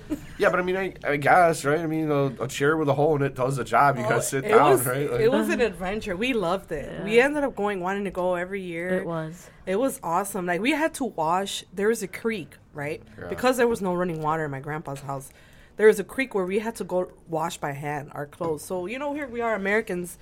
All we wore was jeans. So the jeans and, and it's comforters. tough to wash, right? Yes, it's the hardest They get thing. heavy. They're fucking. they Oh get man, our knees shit. were scraped. Like it was horrible, but we loved it. This is it was a different experience. And we so- had to bathe in these waters too. yeah, we had to shower in the creek. You know, but it was awesome. It you know, um, You guys are getting back to Mother Nature. yeah, it was like it was it was it humbled us. a lot. And when we saw how they, you know, how chicken soup was made, you know, you grab the chicken and then you Menudo, Brian. Oh yeah, that was horrible. we saw the we had the entire process of them murdering the cow. It's so getting the intestines out of the cow, cleaning like, it. having you grab literally the tripe, menudo tripe in English for those who don't know, but you grab the menudo, and you know the cow, you kill the cow, whatever. You take the tripe out of the cow, right? You're sitting there taking Tripe. Menudo. Have you have you What ever? is it like the intestines or whatever? Yeah, the intestines. And so here you are, people like. Why'd you tell me what what it's made of? I don't like it. You ruined it. Well, it, see, some people know how to cook it where you can't even taste it. Yeah. It tastes good, but you know, you put chile to everything and everything tastes good. I don't know if you uh-huh. like. Y'all remember- putting, y'all putting chili on your cereal and shit. Got the cinnamon Uh, no, I, I remember They this got the is friggin' uh, Takis version and shit with like the extra hot shit on there. this is the food that you eat after a hangover. So most drunks can't even tell that it tastes like shit. oh And man, that's what everybody tells me to. Oh, you gotta eat something spicy the next day so you sweat or whatever. This and. Mm-hmm. And I kind of get it, yeah. Uh, you set it out. Believe I me. need some caffeine on the next day. You know, But yeah, so- hydration. Here we were squishing out the poop out of the intestines of the menudo, and then you gotta wash it by hand. Then you Man, you ruined it for so many people. I think we, we should just put a pin on that. you know what I mean? Motherfuckers aren't gonna eat I still eat it." like, you have to clean the shit out of it. you do. And there's some people who, there's some people who cook the menudo in Mexico, Mm-hmm. and they say that you have to leave a little bit of poop, so that it tastes good. I I could smell the manure that has poop left over, and I won't touch it. Yeah, no, like I mean, if you're if you have grown as a people to tolerate that, like hmm. I couldn't drink the water without getting sick over there because it's just different parasites and mm-hmm. bacteria that my Yes. system's just not used to. well, you do actually. All of us, when we first get there, it. like I still, I, I, I, the first two days, your body has to get accustomed to it. Mm-hmm. And you know, you know what's so crazy? I lived out there for a year, and so I swear I think I went through like a toxic, uh, almost like a withdrawal from the food out here. Yeah, because we're detoxing from the food here. Yes. Because the food over I there. lost- All the shit they put Yeah. in it, Uh, it's I lost. right? I swear to you, I lost like maybe forty pounds without even trying to lose weight. I was like, "What the heck is going on?" You know, like I mean, I mean, I would still eat. I wasn't on a diet. I wasn't, and I lost ju- forty pounds just from living out there. We're basically eating organic food out there, and your body is detoxing not because Mm-hmm. From of all the but yeah chemicals, I the- think. from the food here. So I think that's what happens. But you yeah, know, that's wild. People don't think about that. yeah. I- another thing is, I met this dude from India, and he was telling me that he brushes his teeth more now that he's here because of the, the processed food. He notices that it's just like over there, the, natural stuff. It doesn't Mm-hmm. the spring water. doesn't it doesn't you don't get the same plaque buildup and stuff that you do with all the shit that we have there. That's crazy. I like. I've had more tooth replacements here than people over there. I have my uncle who's like 85 years old and he still has all his teeth perfectly the original straight. ones and shit. Yeah, the original ones from like no the teeth. fucking That's crazy. 1940s and shit. Just like Yep. Well, our father, like he looks pretty good for his For age. his age, he looks really good for his. Age. He's 75 years old and um, he's stronger than probably all my nephews put together.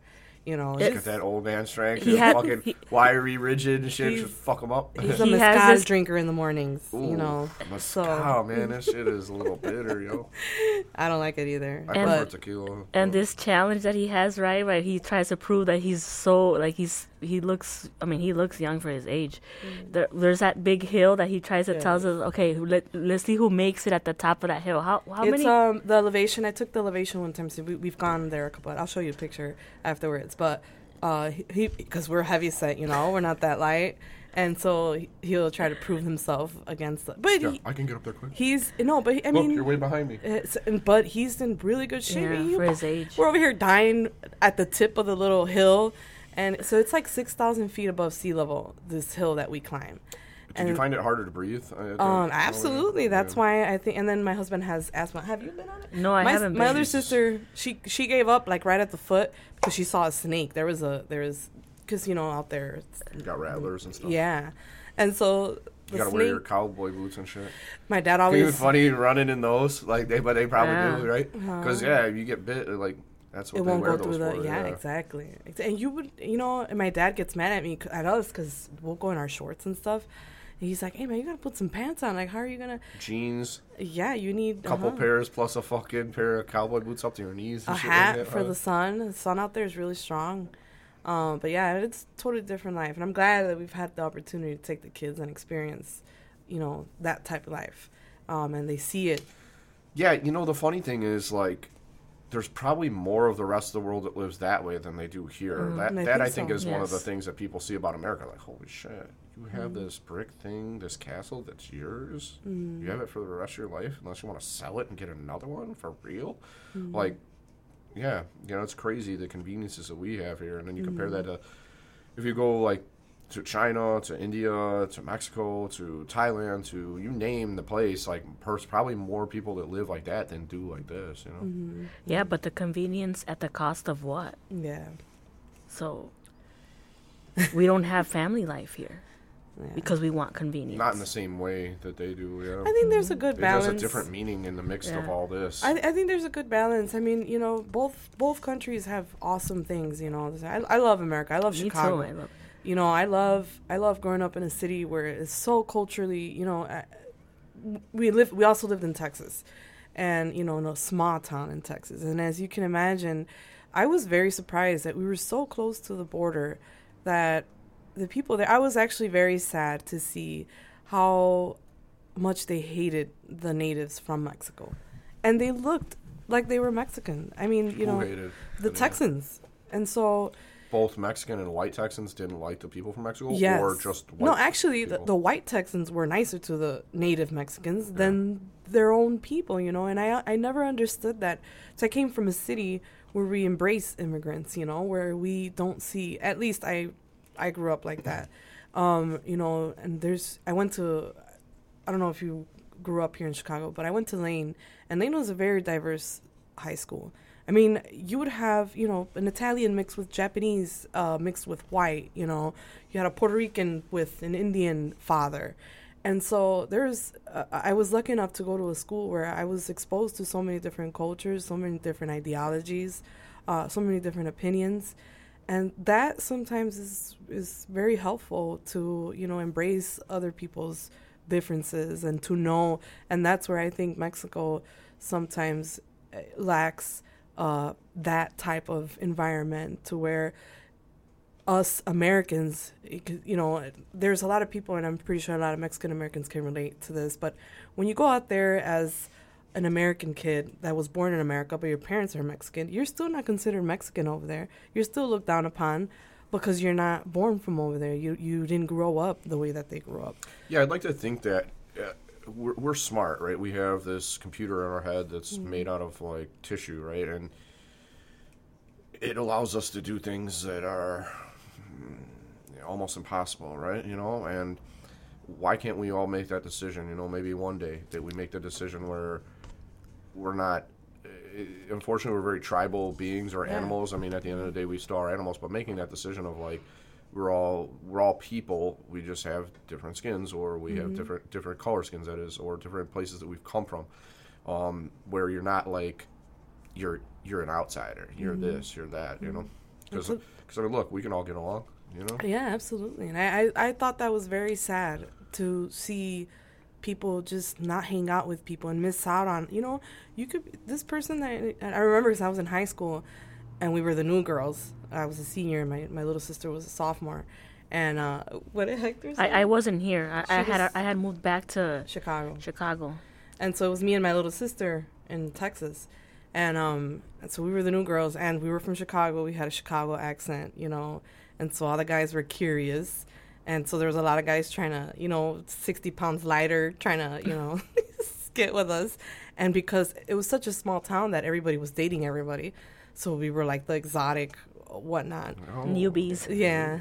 And so We don't have this. I'd like to try that. What's this? Yes. so you know, but but because me and my sister, first of all, we had we had already been going to Mexico and, and you know living in the in 'cause we- when we go we go for like two months, and so Spanish anytime anybody anytime we would see somebody that looked Hispanic, you know the proper the, the proper thing to do is especially with elders is you address them in Spanish. And so that was instilled upon us. You know, it's not that we're trying to be rude talking another language, but it's just that it's a, it's a, sign of respect to greet them and to say hola, you know, in Spanish. And then if, if they want to continue the conversation in English, then you continue it in English, um, just out of respect. And so uh, in Texas, when I was first out there, uh, anybody that looked like they speak Spanish, you know, I would talk to them in Spanish, and especially older people, older than myself. And some of the people would get offended, like, I don't speak Spanish, like, and they would strictly only speak to me in English. And then I, I started catching on, and, you know, comments here and there, or, you know, um, the Beaners, there was a group at the school they would call it, which over here too, you know, but I felt it was very much hatred. But then now that I'm an adult and I read more, you know, the Texans, when Mexico sold that part of Mexico to the United States, you know, the Texans were being treated badly from the Americans because you know they were they were they really were Mexicans, and then they were treated badly from the Mexicans because they got lucky to be on the right side of the border and become Americans, and so Texans really have been you know racially profiled, I guess, for many many many years, hundreds, whenever Mexico became, I mean Texas became American. And so then I understand now that's where that comes from. Because I used to get really pissed off at people who would talk about Mexicans that or people that lived in Mexico. Yeah, and I wonder, like, perhaps the people who identify, like, the, the people that at one point in generations past were, were Mexican, mm-hmm. who now identify very strictly and probably as Americans, or just because, well, I'm on this side of the border now, I, I guess I got to be good with them. I got to make Exactly. it, be an ally with them. Exactly. Because fucking, like, I'm living amongst them, and otherwise I'm going to be screwed. Exactly. So it's probably that mentality. And there is a lot of pride, too. I mean, Texas is like, uh, Its own country. it- uh, pretty more or less it's it's it's a very unique place you know and it's um they have their identity and their values and they're they're they're a fighting people and they like in, in terms of like you know i mean it, you have the alamo and all that stuff that happened there there's a, there's like a there's there's battle. They they they're they're part of their history is f- fighting for their freedom or whatever For- or not you know whatever their whatever it is their territory. Um and that's that's part of who they are. And they they guard that and they don't go along with things. I feel like uh, Joe Rogan, the podcaster, was like in one of his stand-up comedies, a comedian as well, and he in his stand-up comedy, he's like, Texas is one of those states where just like, hmm, They stand that's what y'all are ground. doing. You know, we're gonna hang back and watch this and see how it plays Yes. out first before we do anything. Yeah, first. Like they're skeptical. They, you know, they value that that freedom, that, that independent uh, spirit. I think we all need a, a shot of that. Harness dose. that. Yes. Yeah, never mind about vaccine. We need the we need a shot of the Texas whiskey, whatever they're drinking there. You know, the independent Yeah. shit. They, I, I think it's good in uh, both. I just, I've picked up here and I've lived in different places, so I can see. I've never lived. I've never even been to California, so I don't know. But I've been to Arizona, um, and I love seeing new, new. Like I, I, I love experiencing different cultures. In the town that we were in Texas, it was a culture shock, but I loved kind of the similar family value that they have, uh, like in Mexico. You know, it's a little town. Everybody knows each other. Um, everybody's always so friendly. So I love that part of it. The part that I hated was, you know, anywhere you go in Chicago, you could go get Puerto Rican food for lunch, and then you could go get some Indian food for dinner. That was the part that I hated. That you know, um, the Mexican Most food. out people are there. having McDonald's, but yeah, you're right. You could if you wanted to. You could have there's Chinatown. You can go get some Chinese stuff. You can get, Yeah, there's an. Indian district on the north side, closer to probably where from where y'all are at, where Mm-hmm. you can get like Indian food and shit like that. and it's good. I, I Lizette took us to an Indian restaurant. I actually had hadn't had. It was Pakistani. Right? Pakistani. uh-huh. Yeah, I had never had Pakistani food, um, and it was it was and it's crazy how similar, how different, but then again how similar dishes are to well at least to Mexican food. I don't know about. I mean, it, there's only so many things you can do, Yeah. right? You're gonna eat animals and meat. You're gonna have some steak, or you're gonna have some Chicken. fish, or some chicken, or some pork, and you're gonna have some vegetables mixed in, and all that. Like it's just like different touches on the same thing. Like, oh, you think y'all shit is spicy? Try some of this curry or some of this Uh-huh. fucking turmeric shit we put out there. But, whatever, but you know what? Like the re- even the restaurant food is not true authentic. Like there's a lot of Mexican dishes. A lot of the stuff that's in restaurants, that's not like- that's not authentic. Traditional. Yeah, there's dishes and and, and culinary, you know, Mexican food that you wouldn't even know existed, uh, and that's the type of food. Like I like going to people's houses that are not Mexican to try the real authentic. We have an Italian uncle, and um, my I always ask my aunt. She's my aunt married an Italian man.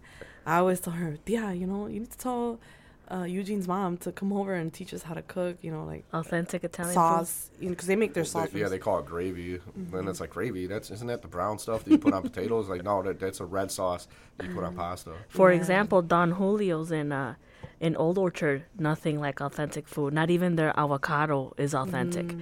To to so much that even my own son acknowledged it. He's like, "Mom, this this food tastes like it's like shit." He's like, "Yeah, Don Julio, have, have you been there? Don Julio's in Old Orchard, no? No, Well, go I so you can see I what the difference is I think between." there's a Don Julio's on North Avenue and uh, Clybourn.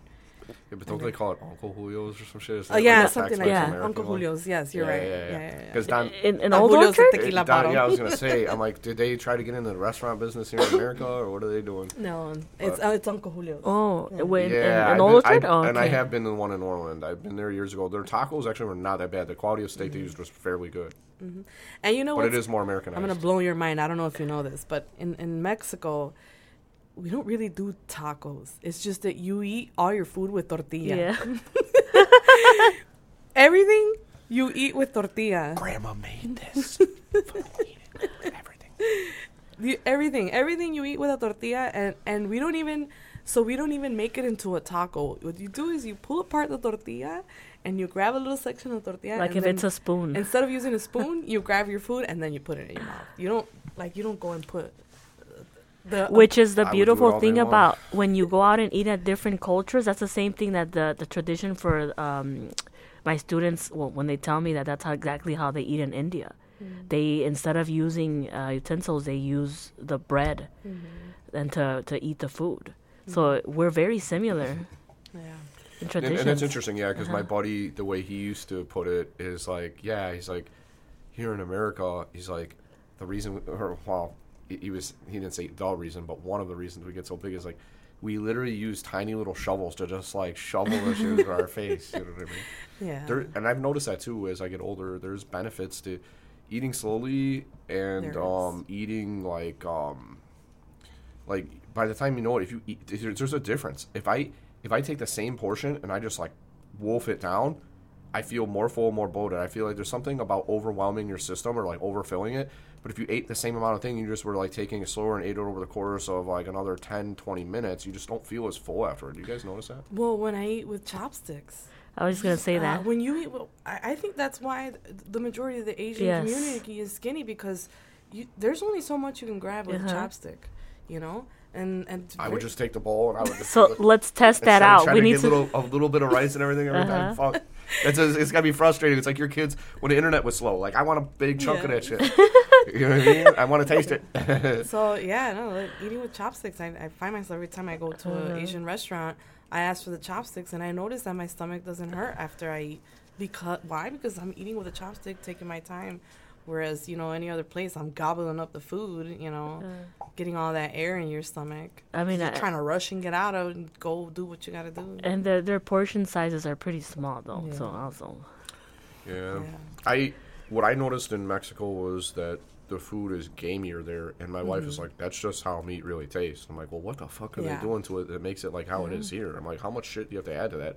Because like we had steak at the wedding, and it was like, it, it wasn't bad. I ate it, but like, it's different. Like it's a it's a tougher cut, and it's like more. You have to chew it more and stuff. Like I don't know what they tenderize it and all, all the different shit they probably have to add to it to, to, to make it like it is here, but.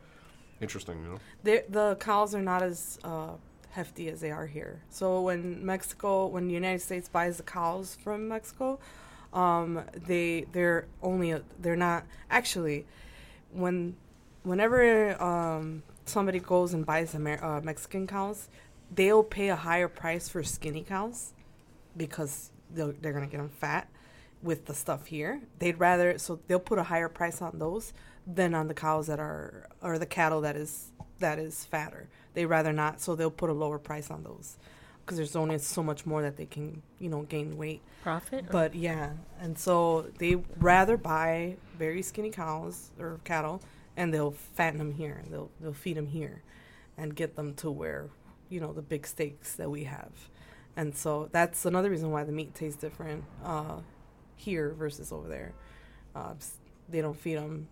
They don't feed them anywhere. Well, yeah, because I mean, what are you going to get when when you have a skinnier animal? It's going to be A lean. more. Yeah, it's going to be leaner. It'll have Mm-hmm. more pr- muscle and protein and more tendons and shit like that. So tendons and ligaments. Mm-hmm. Whereas here, you're getting stuff that's what they call marbled because it has fat that runs through it, Yeah. or big chunks of fat uh, in Mm-hmm. on and around it.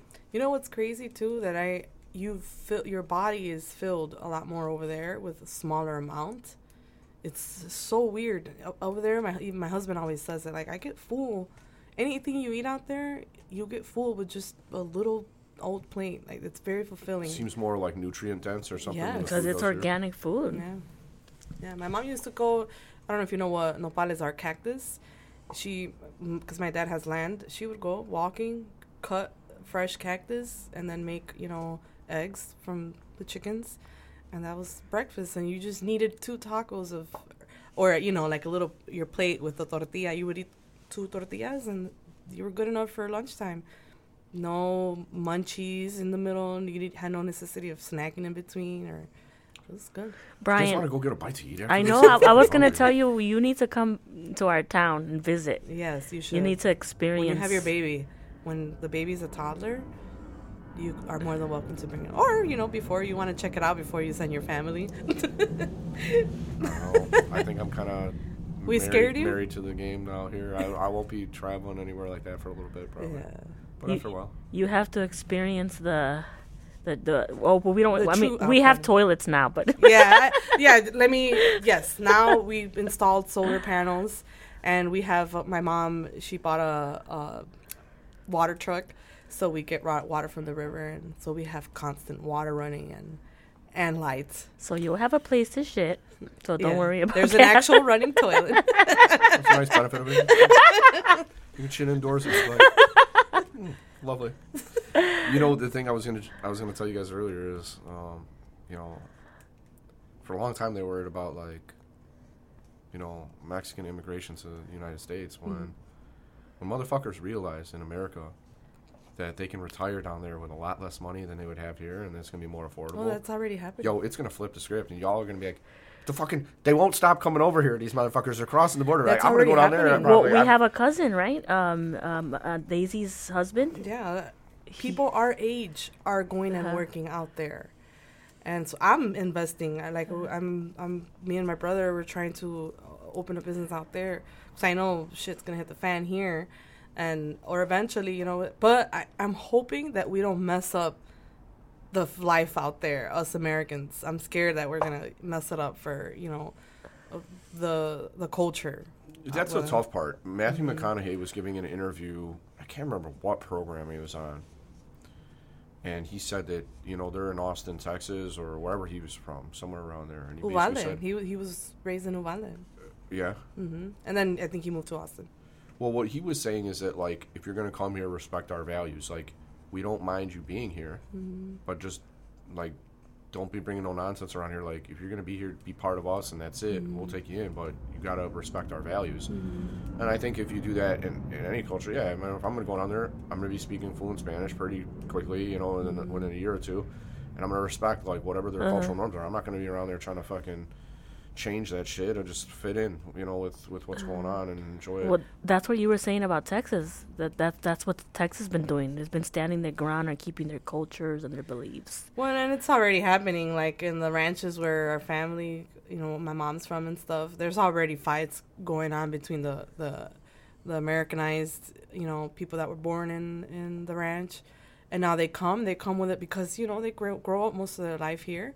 They go back, and it's like they had a fight over. We we helped build uh, our church. It was a very small church. You could maybe fit, I would say, maybe thirty people. And so now everybody wants to go and do their quinceañeras and their weddings out in- the ranch. And so people didn't fit in the church. So the people here in America, they got they got a group together and they said, "Hey, we're going to build a church to a bigger church because we don't fit anymore." And the natives from the ranch were like, "No. Like we don't need a bigger church. It's just us, you know?" And then so there was that fight of, "Hey, you know, well we we're still from here." we, we are still natives from here, but we bring our families, and when we get together, we don't fit anymore. Like, we're going to pay for this. Why are you getting mad? And those are the types of fights that I think are going to happen more and more. You're not changing the culture, Yeah. you're just trying to include, you know, the ones that are trying to go it. back. And that's Yeah. I guess that's a, a challenge with between us and the rest of the world is preserving the culture that you have and the good things about it, but also look Mm-hmm. How what look what this can do the American way. Like you start getting money involved in investment, and you're literally you're just Mm-hmm. growing stuff like fucking planting a seed and putting water on it. It it grows, you know. So it's a tough challenge because you don't want to sacrifice the things that are good about the old culture, but also, um, you know, um, take advantage of the benefits of everything we have, our technology, our ability to build better roads or Yeah. you know better buildings. Um, Yeah, over there. Have you. But they, it's like it shows you though that it's possible to live. You can survive with all the shit we without what Yeah. we have here. Yeah, those people survived for centuries. There's more of them than there are here, right? Yeah, like, exactly. well, I, I- well, that's what I don't know, I, and I, I don't mean to, I didn't mean to say that so quickly. What Mm-hmm. what I meant was like, I mean, or I don't know what the population of Mexico is, but in some of the Mm-hmm. larger cities, like they're they're just out there living. Mm. When I was outside of Jalisco, it appeared to be like tin and steel shacks in the hills, in the mountains, like. Mhm. No, that's how it And is. people are they're living. They're just living. It's possible to That's how it survive. is. You don't have to have the fancy houses that we have here, the fancy buildings. Although that is values. very very nice. Yeah, no, they Um, have different values. It, to them is, you know, you know what? I I want family first. You know, even if we live in a little hut, we're together. You know, we're not killing ourselves 10 Yeah. hours a day, 12 hours a day. the conflict I think for us would arise of the like doing it in reverse. Like if Mm-hmm. we grew up there, we already know how to survive. That's just how you live. You have your systems in place of like, okay, we go get the water, we do this, we do that. But if like you take somebody here, the city slicker, and then you put them in a country environment, you're gonna be like, oh my god. Yeah, it's Yeah, but I think it also has to do with like But I think if you took somebody from there to here, they'd be able to adapt. Like, oh, wow, look at all these things we have Yeah. here. Oh, they could in there and it survive. That's all. That's all you have all these immigrants surviving, and you know you have 10, 12 people living together because they already were living in a two-bedroom, very small house with no, you know, running water, no light.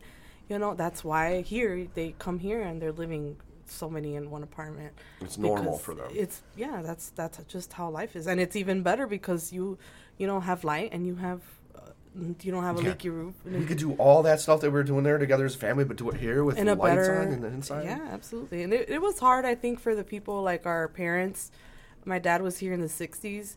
Um, he didn't know there wasn't as much of the Mexican culture here um, when they first got here. You know, like so they had to get used to the American food.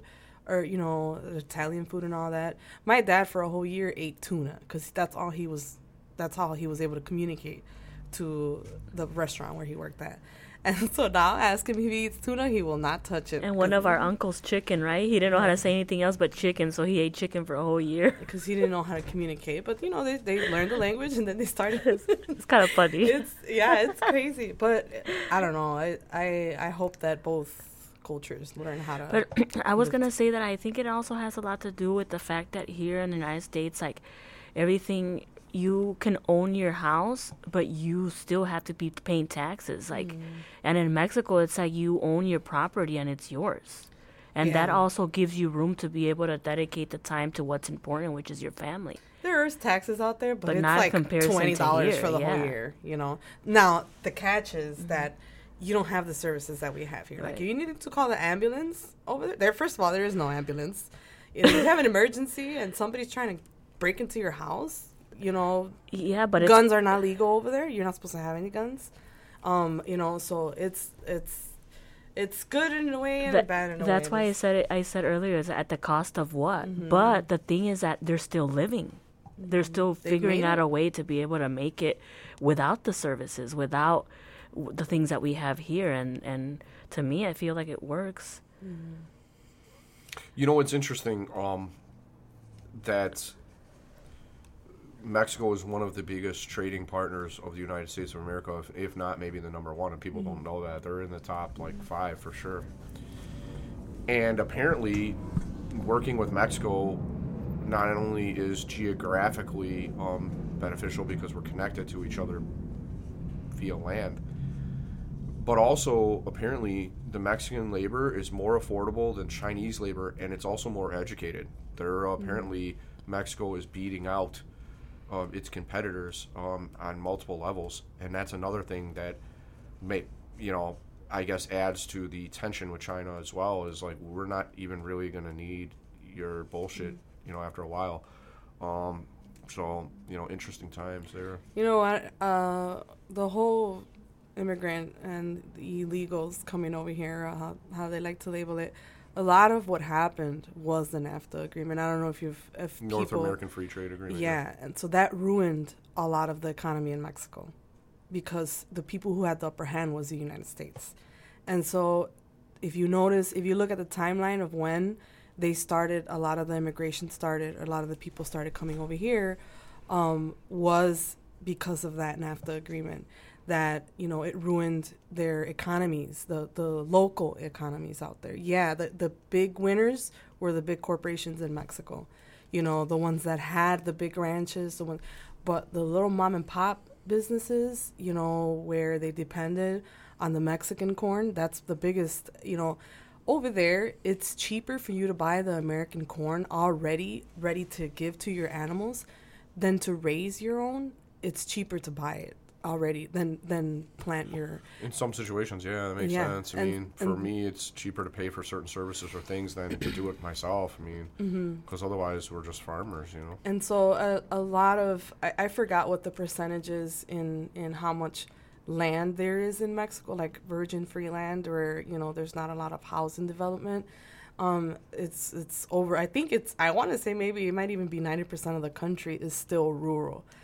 I may be off, but um, I mean, it's a pretty big landmass. so yeah, everybody over there they'll give you land for free. They'll give it to you for free if you're a Mexican national. They'll give it to you for free, and they want you to develop it. to develop it, but to for agriculture, they will give you know because they're trying to keep their agriculture in house. Uh, because there's so much, it's, it's just so much competition with the United States.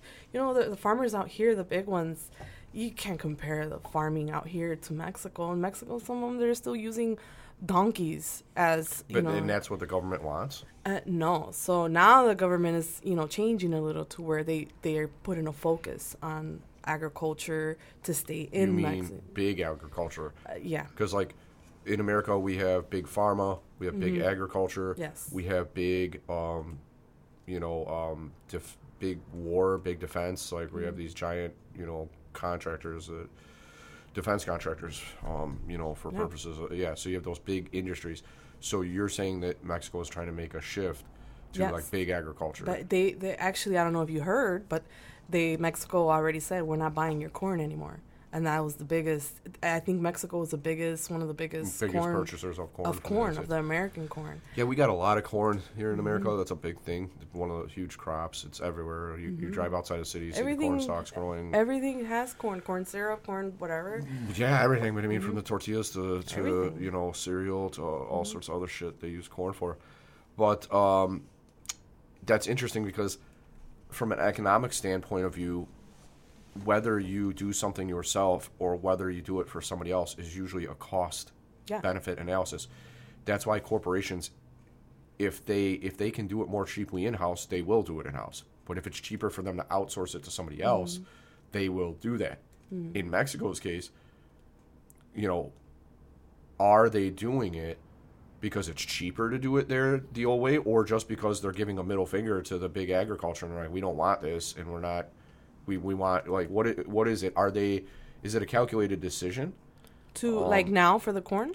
Yeah, that they're doing it in house. Is it actually, or is it is it a cost choice where it's cheaper to, for them to do that? I wouldn't think it would I be. think they're but trying to shift to for it to become. Right now, it's not. It's not cheaper for them to to make it themselves. Yeah, it's cheaper for them to buy the corn from the United But States. But don't they have to become big agriculture to make it cheaper? Because don't they need a lot of the equipment and the big operations and systems in place that we have So- here in order to make it more affordable that way? So Because I- otherwise, if everybody's, you're going to have an intense amount of labor that would it take to do what we do here, a, hu- uh, an, intense amount of labor to the point Mm-hmm. where it'd like, almost impossible to do what we do here with the machineries and systems we have in place over there. So the government has been providing subsidies for mom and pop farmers. Um, they'll, you know, finance. So it's been something that that that was little by little, you know, developing. But then the president came, uh, AMLO, and the pro the social programs started becoming more available. And what happens was the programs were always there, but the minute that it trickled down to the local communities, it was already a lot of the funding was stolen from the political people in place. And so, at first, you have to. The, the problem with Mexico is first you got to get rid of all the corruption, so that the money gets because there's Mexico has a lot of money, and the problem is it gets stolen from the you know people you know that when it by the time it ever gets to the, the Local local, person, it's already been they're handing whittled down into nothing. Like, Yeah, they're everybody had out- their take yeah. along the way or something. Exactly. Yeah. And so I think this president has been trying to get rid of a lot of that corruption. But it's hard. It's corruption of, you know, years, decades of corruption. It's hard everywhere. It's hard here. We, Mhm. Where we live here in in- Chicago, there is a machine in place. There is Exactly. there is no ifs, ands, or buts about it. Like you, I saw the elections here where we're at, and like the winning candidate gets like eighty eight percent of the vote, and the other one gets like twelve. Like there, there's reasons for that. There, it's Mm-hmm. hard to beat the system, you know, that is in place. Yeah, and I think that this is another reason why these small communities learn to trust the cartels more than the government. Which is unfortunate. because they actually help them. They they say that El Chapo, um, he built the road where where we're at.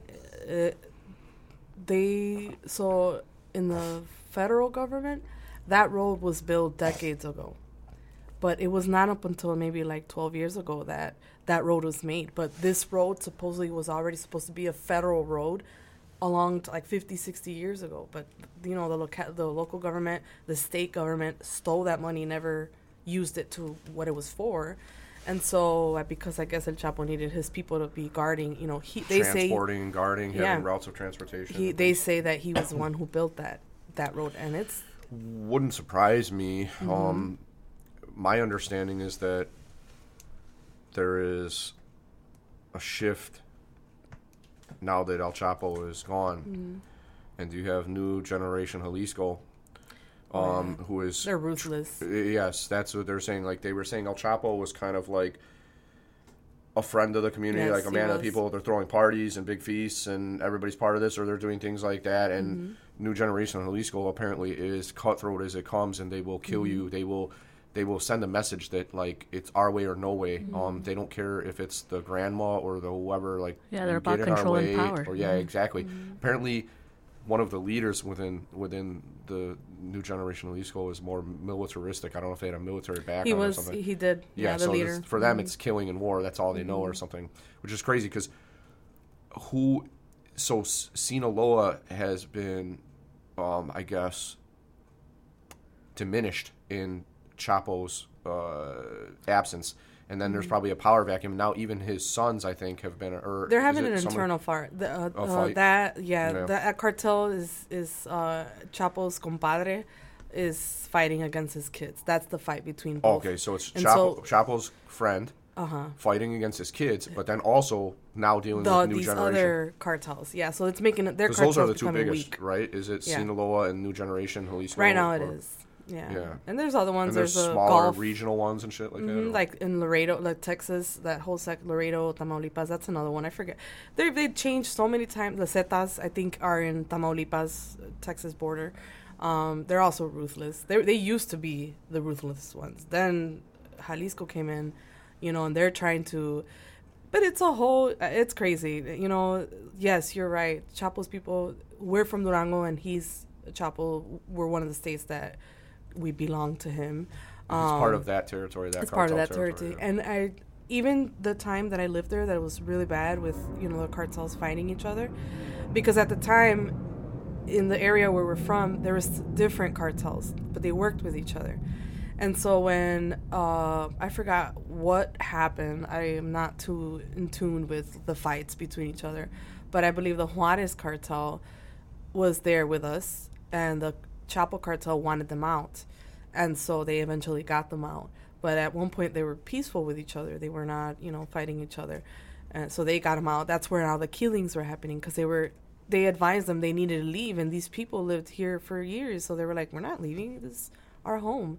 you know, our business, and uh, And so, so they put up a fight. Yeah. Yeah, and, and they eventually got rid of them. And so now you have the Jalisco Nueva Generación trying to come in through Zacatecas, and our state borders Zacatecas on the northern border. And so, you know, now Chapo's people start getting. My dad has some crazy stories with these cartels because he said one time they met up at our because our racetrack is um, kind of central to where Chapo's people on this side live. It's it's like kind of like. in the middle of two places. Yeah, Yeah, or two disputing factions. because you have like supervisors. You know, these cartels they have they're very Captains and organized. people, yeah. Yeah, and so from the river this way is somebody in charge, and the river that way somebody else is in charge. So these guys have meetings. You know, a lot of these guys that are that are in charge, you don't even know they exist. Um, and so they sometimes they have meetings when they hear that the, the cartel the Jalisco whatever is getting close. You know, they have meetings. And one time they had a meeting in my dad's uh, carril or the Hey, racetrack. guys, please keep it respectful. But they don't. They don't. They don't tell you, "Hey, we're gonna have a meeting here." my Yeah, dad we're says that. Oh shit! These motherfuckers are sitting there. My dad says he has cameras, so he said all of a sudden he he saw all these trucks with you know with guns, big guns, and all of a sudden these all these guys started getting there, and he's like, "What the heck is going on here? Like, what what is this?" And then so my dad goes up to them like, "Hey man, what, what's going on here?" You know, like they're like, "Don't worry about it. We're we're having a meeting." So what does my dad do? Okay, go back to my house. And What do you tell people where big machine guns pointing at each Yeah. other?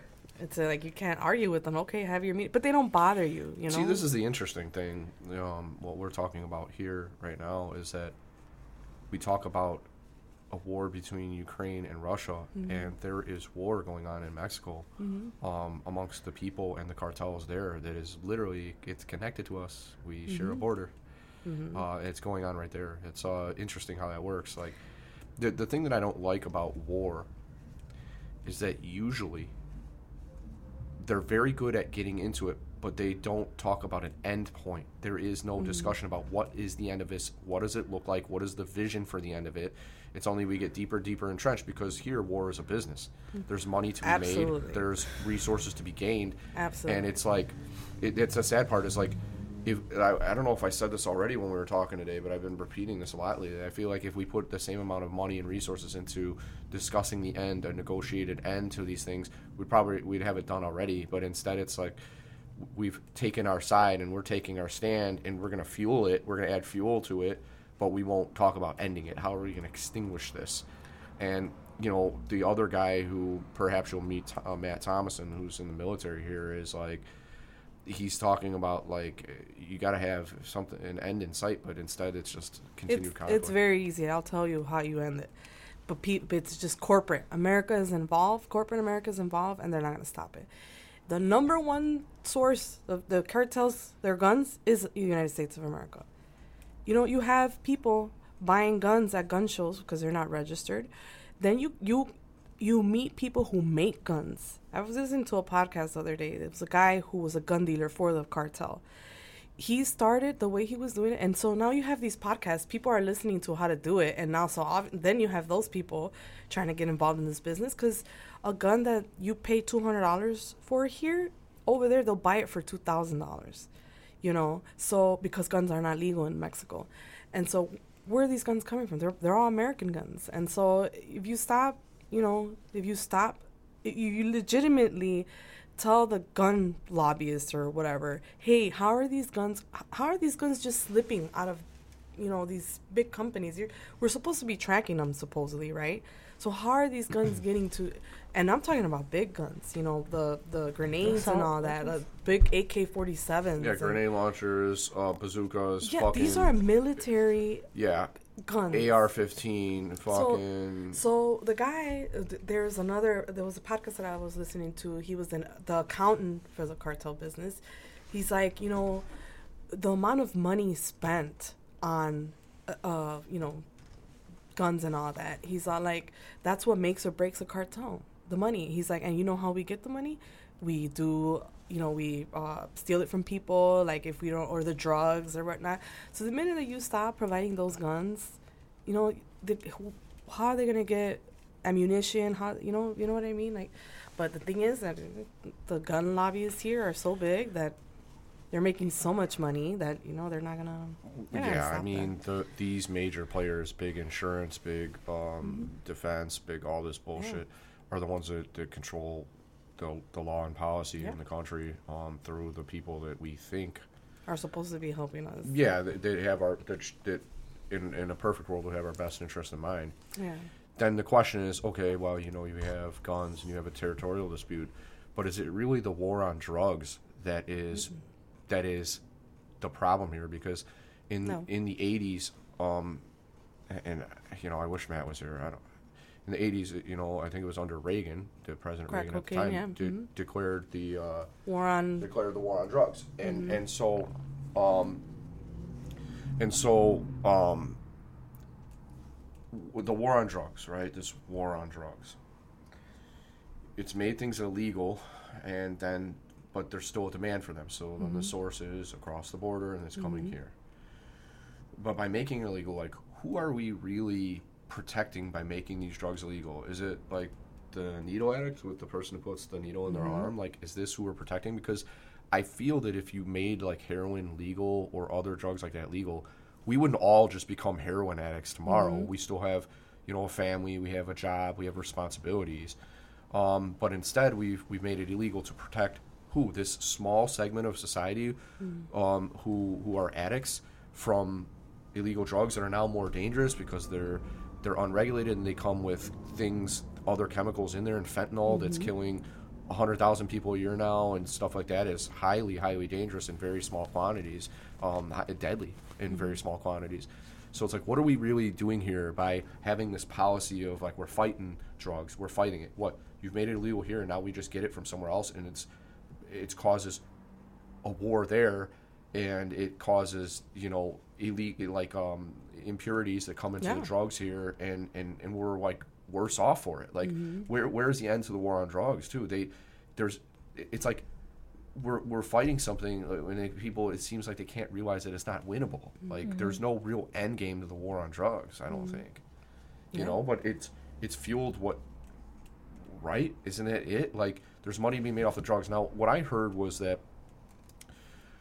I don't know if it was Chapo or who was more of a business person because they weren't only relying on drugs. There was other things they're trying to Chapo. Yeah, do it was a Chapo. Where had- yeah they had like other he used his legitimate businesses and this was Yeah. Mm-hmm. just one of those things whereas some of the other cartels are only relying on the drugs and that's all they care about and it's all Mm-hmm. territorial and it's you know what i mean so that in and of itself is probably not a good thing either that they're solely dependent on a drug trade You would hope. Uh, so you know, uh, my father went to jail for you know being a drug dealer, but he was whining off of it. You know, he ended up right before he got caught.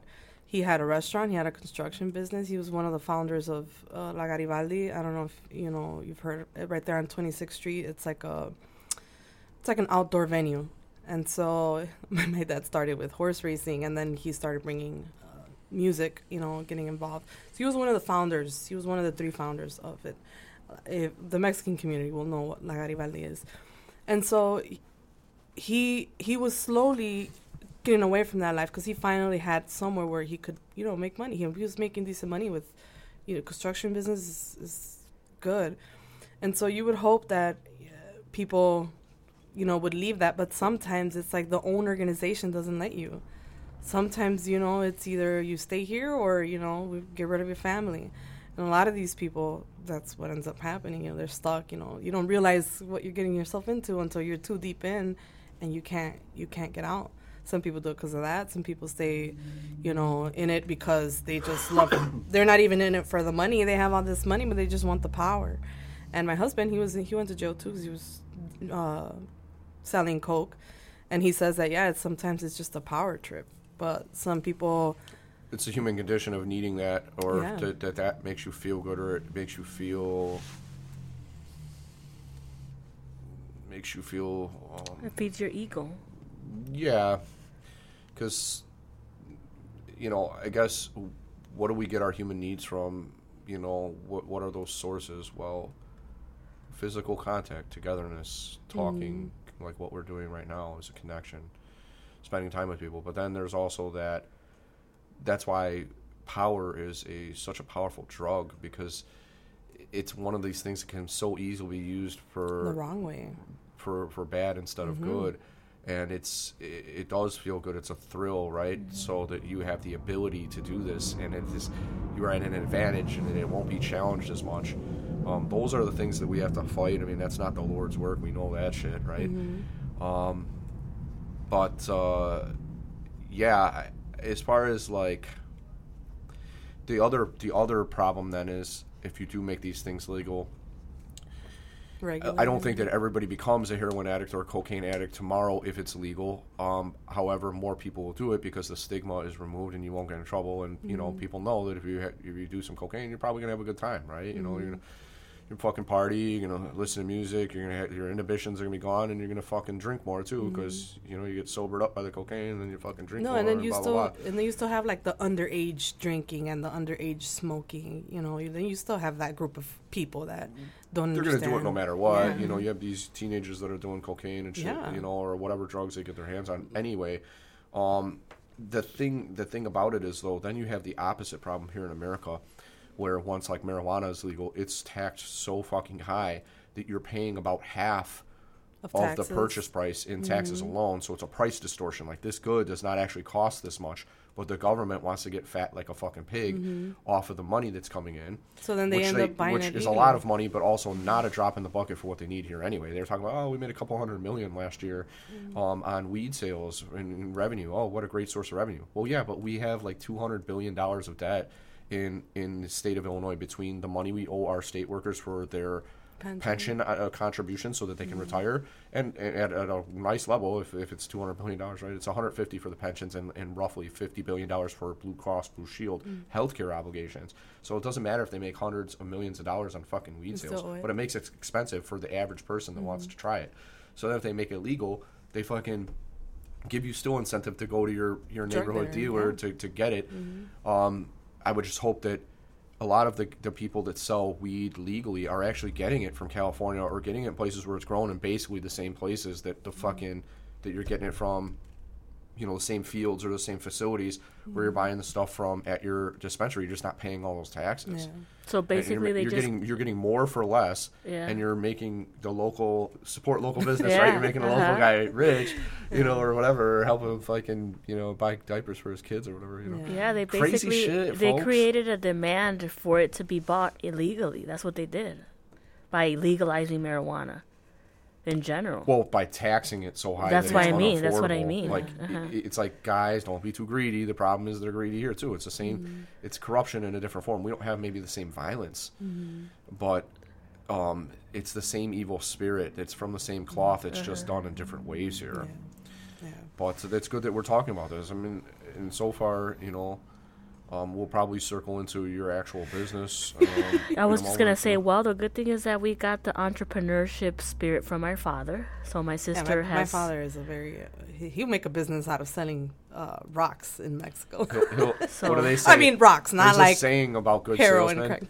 they would sell um what is this saying it's like they would sell dirt to a dirt farmer or something like that like they're just so good at selling that they could sell you like you guys ever see the wolf of wall street yes, I saw it. do you remember where he talks I about haven't seen it. the pen how and he's like, "Sell me this pen." mm-hmm. Yeah, I remember. I don't remember the exact words, like, but I re- sell me this pen. Mhm. And he's like, "Well, it's a very nice pen. It has this, this, and this." Mm-hmm. And uh, and then he goes, "Fucking write me a note." And he's like, "I don't have a pen." He's like, "Here's one." He's like, Yeah, "I just sold it that's to you." a- or whatever, yeah. whatever the fuck he does. Yeah. This is a cool That trick. was where a like, good- it's yeah. supply and demand, idiot. And you then- need to make them think that they need it That or they have it. to have it Yeah. or whatever. Yeah. So those good salesmen can like, you know, sell you. You know, whatever. That's a constant fight that me and my husband have have uh, with our business. My brother tends to be my brother's the one with the knowledge. Um, The he- he- experience. the experience. He had the experience with you know he started as a dispatcher and then he moved on to being a driver. Um, I just came in because it was during the 2008 crash, and you know I was going to school for interior design and I needed a job and I needed to pay for you know my apartment. So my brother said, "Hey, come work over here." So then I got involved in it, and I I, I find it uh, to be, I I'm a I tend to be on the social end of things. Um, I still haven't figured out why. You're really good at this, and this is the first time you've ever done it. Really? And you've also taken on my mannerisms too. We're sitting here both very cordial, having this nice Sorry. conversation. Listen, that's all right. No, no, be sorry about nothing. The sound of your voice is going to come through very good to people who Oh, listen to this, you. and yourself included. You should go back and listen to it later just to hear all the things we talked about, Oh, how you definitely. articulated things, the fun moments and laughs that we had. But yeah, you're very good at this. Thank you. I appreciate that. Your, your social skills are right up there. They're, I, they're I and you know go, what's girl. crazy? You know what's crazy? That I I sometimes I'm at home. I'll s- I'll be at home for a week. A whole I will not leave. I'm a hermit at home. But any dispatchers in, in or anybody that's involved with customer service will say the same thing. After you're nine to five, you don't want to talk to anybody. So you talk to so many different people, so many different attitudes, so many different. I, I deal with it here too. All the different types of clients I have, the needs they have, the problems that I have to help them solve, and shit. You, you need to disconnect from that. uh, Yeah. yeah. you have your own problems, your own shit to worry about. Oh my god, tell me about it. So yeah, I me and my husband, he's the he's the like money maker. He he will go through great you know things, to, money, money, money, money, and I'm and it's crazy because I'm not about I'm not about the money. I'm you know as, as long as I have enough money to pay for my bills, I'm okay with that. I'm the exact same way. We're from the same cloth. Yeah. So- I, I don't. I don't. The accumulation of wealth or, or nice things is. I just enjoy the life's experiences and not stressing about having to pay bills. With Uh, where I'm exactly. If it, and and to a certain extent, he's the same way. He's not the type of person that will, you know, like uh, ignore us for a very long. He will because he has a respect. Like you said, he's enslaved to the. He's a mechanic. He's by trade. He's a Volkswagen technician, and so that's where his background came in as a co-owner because he was a mechanic. And you know, in the trucking industry, for you to make it, you either have to be a mechanic, you have to be a driver, or you have to be the dispatcher. One of those three. Otherwise, or a combination of the three. or a like you were saying combination. Which is the perfect mix that they have. Yeah, we have the, the All three. The experience. My brother has experience. experience. I eventually Uh-huh. gained the experience, but nowhere near what my brother. My brother has hands on. I've never been a truck driver. I would But lie. you are part of the glue that holds it all together. Yes. Yes. You have your. Everybody has their role that they are good Yeah. at, their Exactly. strength that they use, and you all complement each other. A- and it's crazy because because you know we were just talking about that right on our way over Mhm. here. We we mesh so well to meet my brother, my husband, and myself. And I'm very grateful for my husband because he he gets along with, really good with the whole family, and he's a very hard person to get along with because he can be very offensive sometimes. You know, he doesn't have a filter, and sometimes he says things that are you know like, "Hey man, that was a little out of hand," you know. But that's But even that's important because sometimes you need to be like that. y- yeah. That's why I said it's such a good mixture of everything. So we've we've- learned we've learned how to stay away from each other whenever we know that each other. Lizette has her own business and and what she was doing because at the time you had the consulting. Yeah, for home care.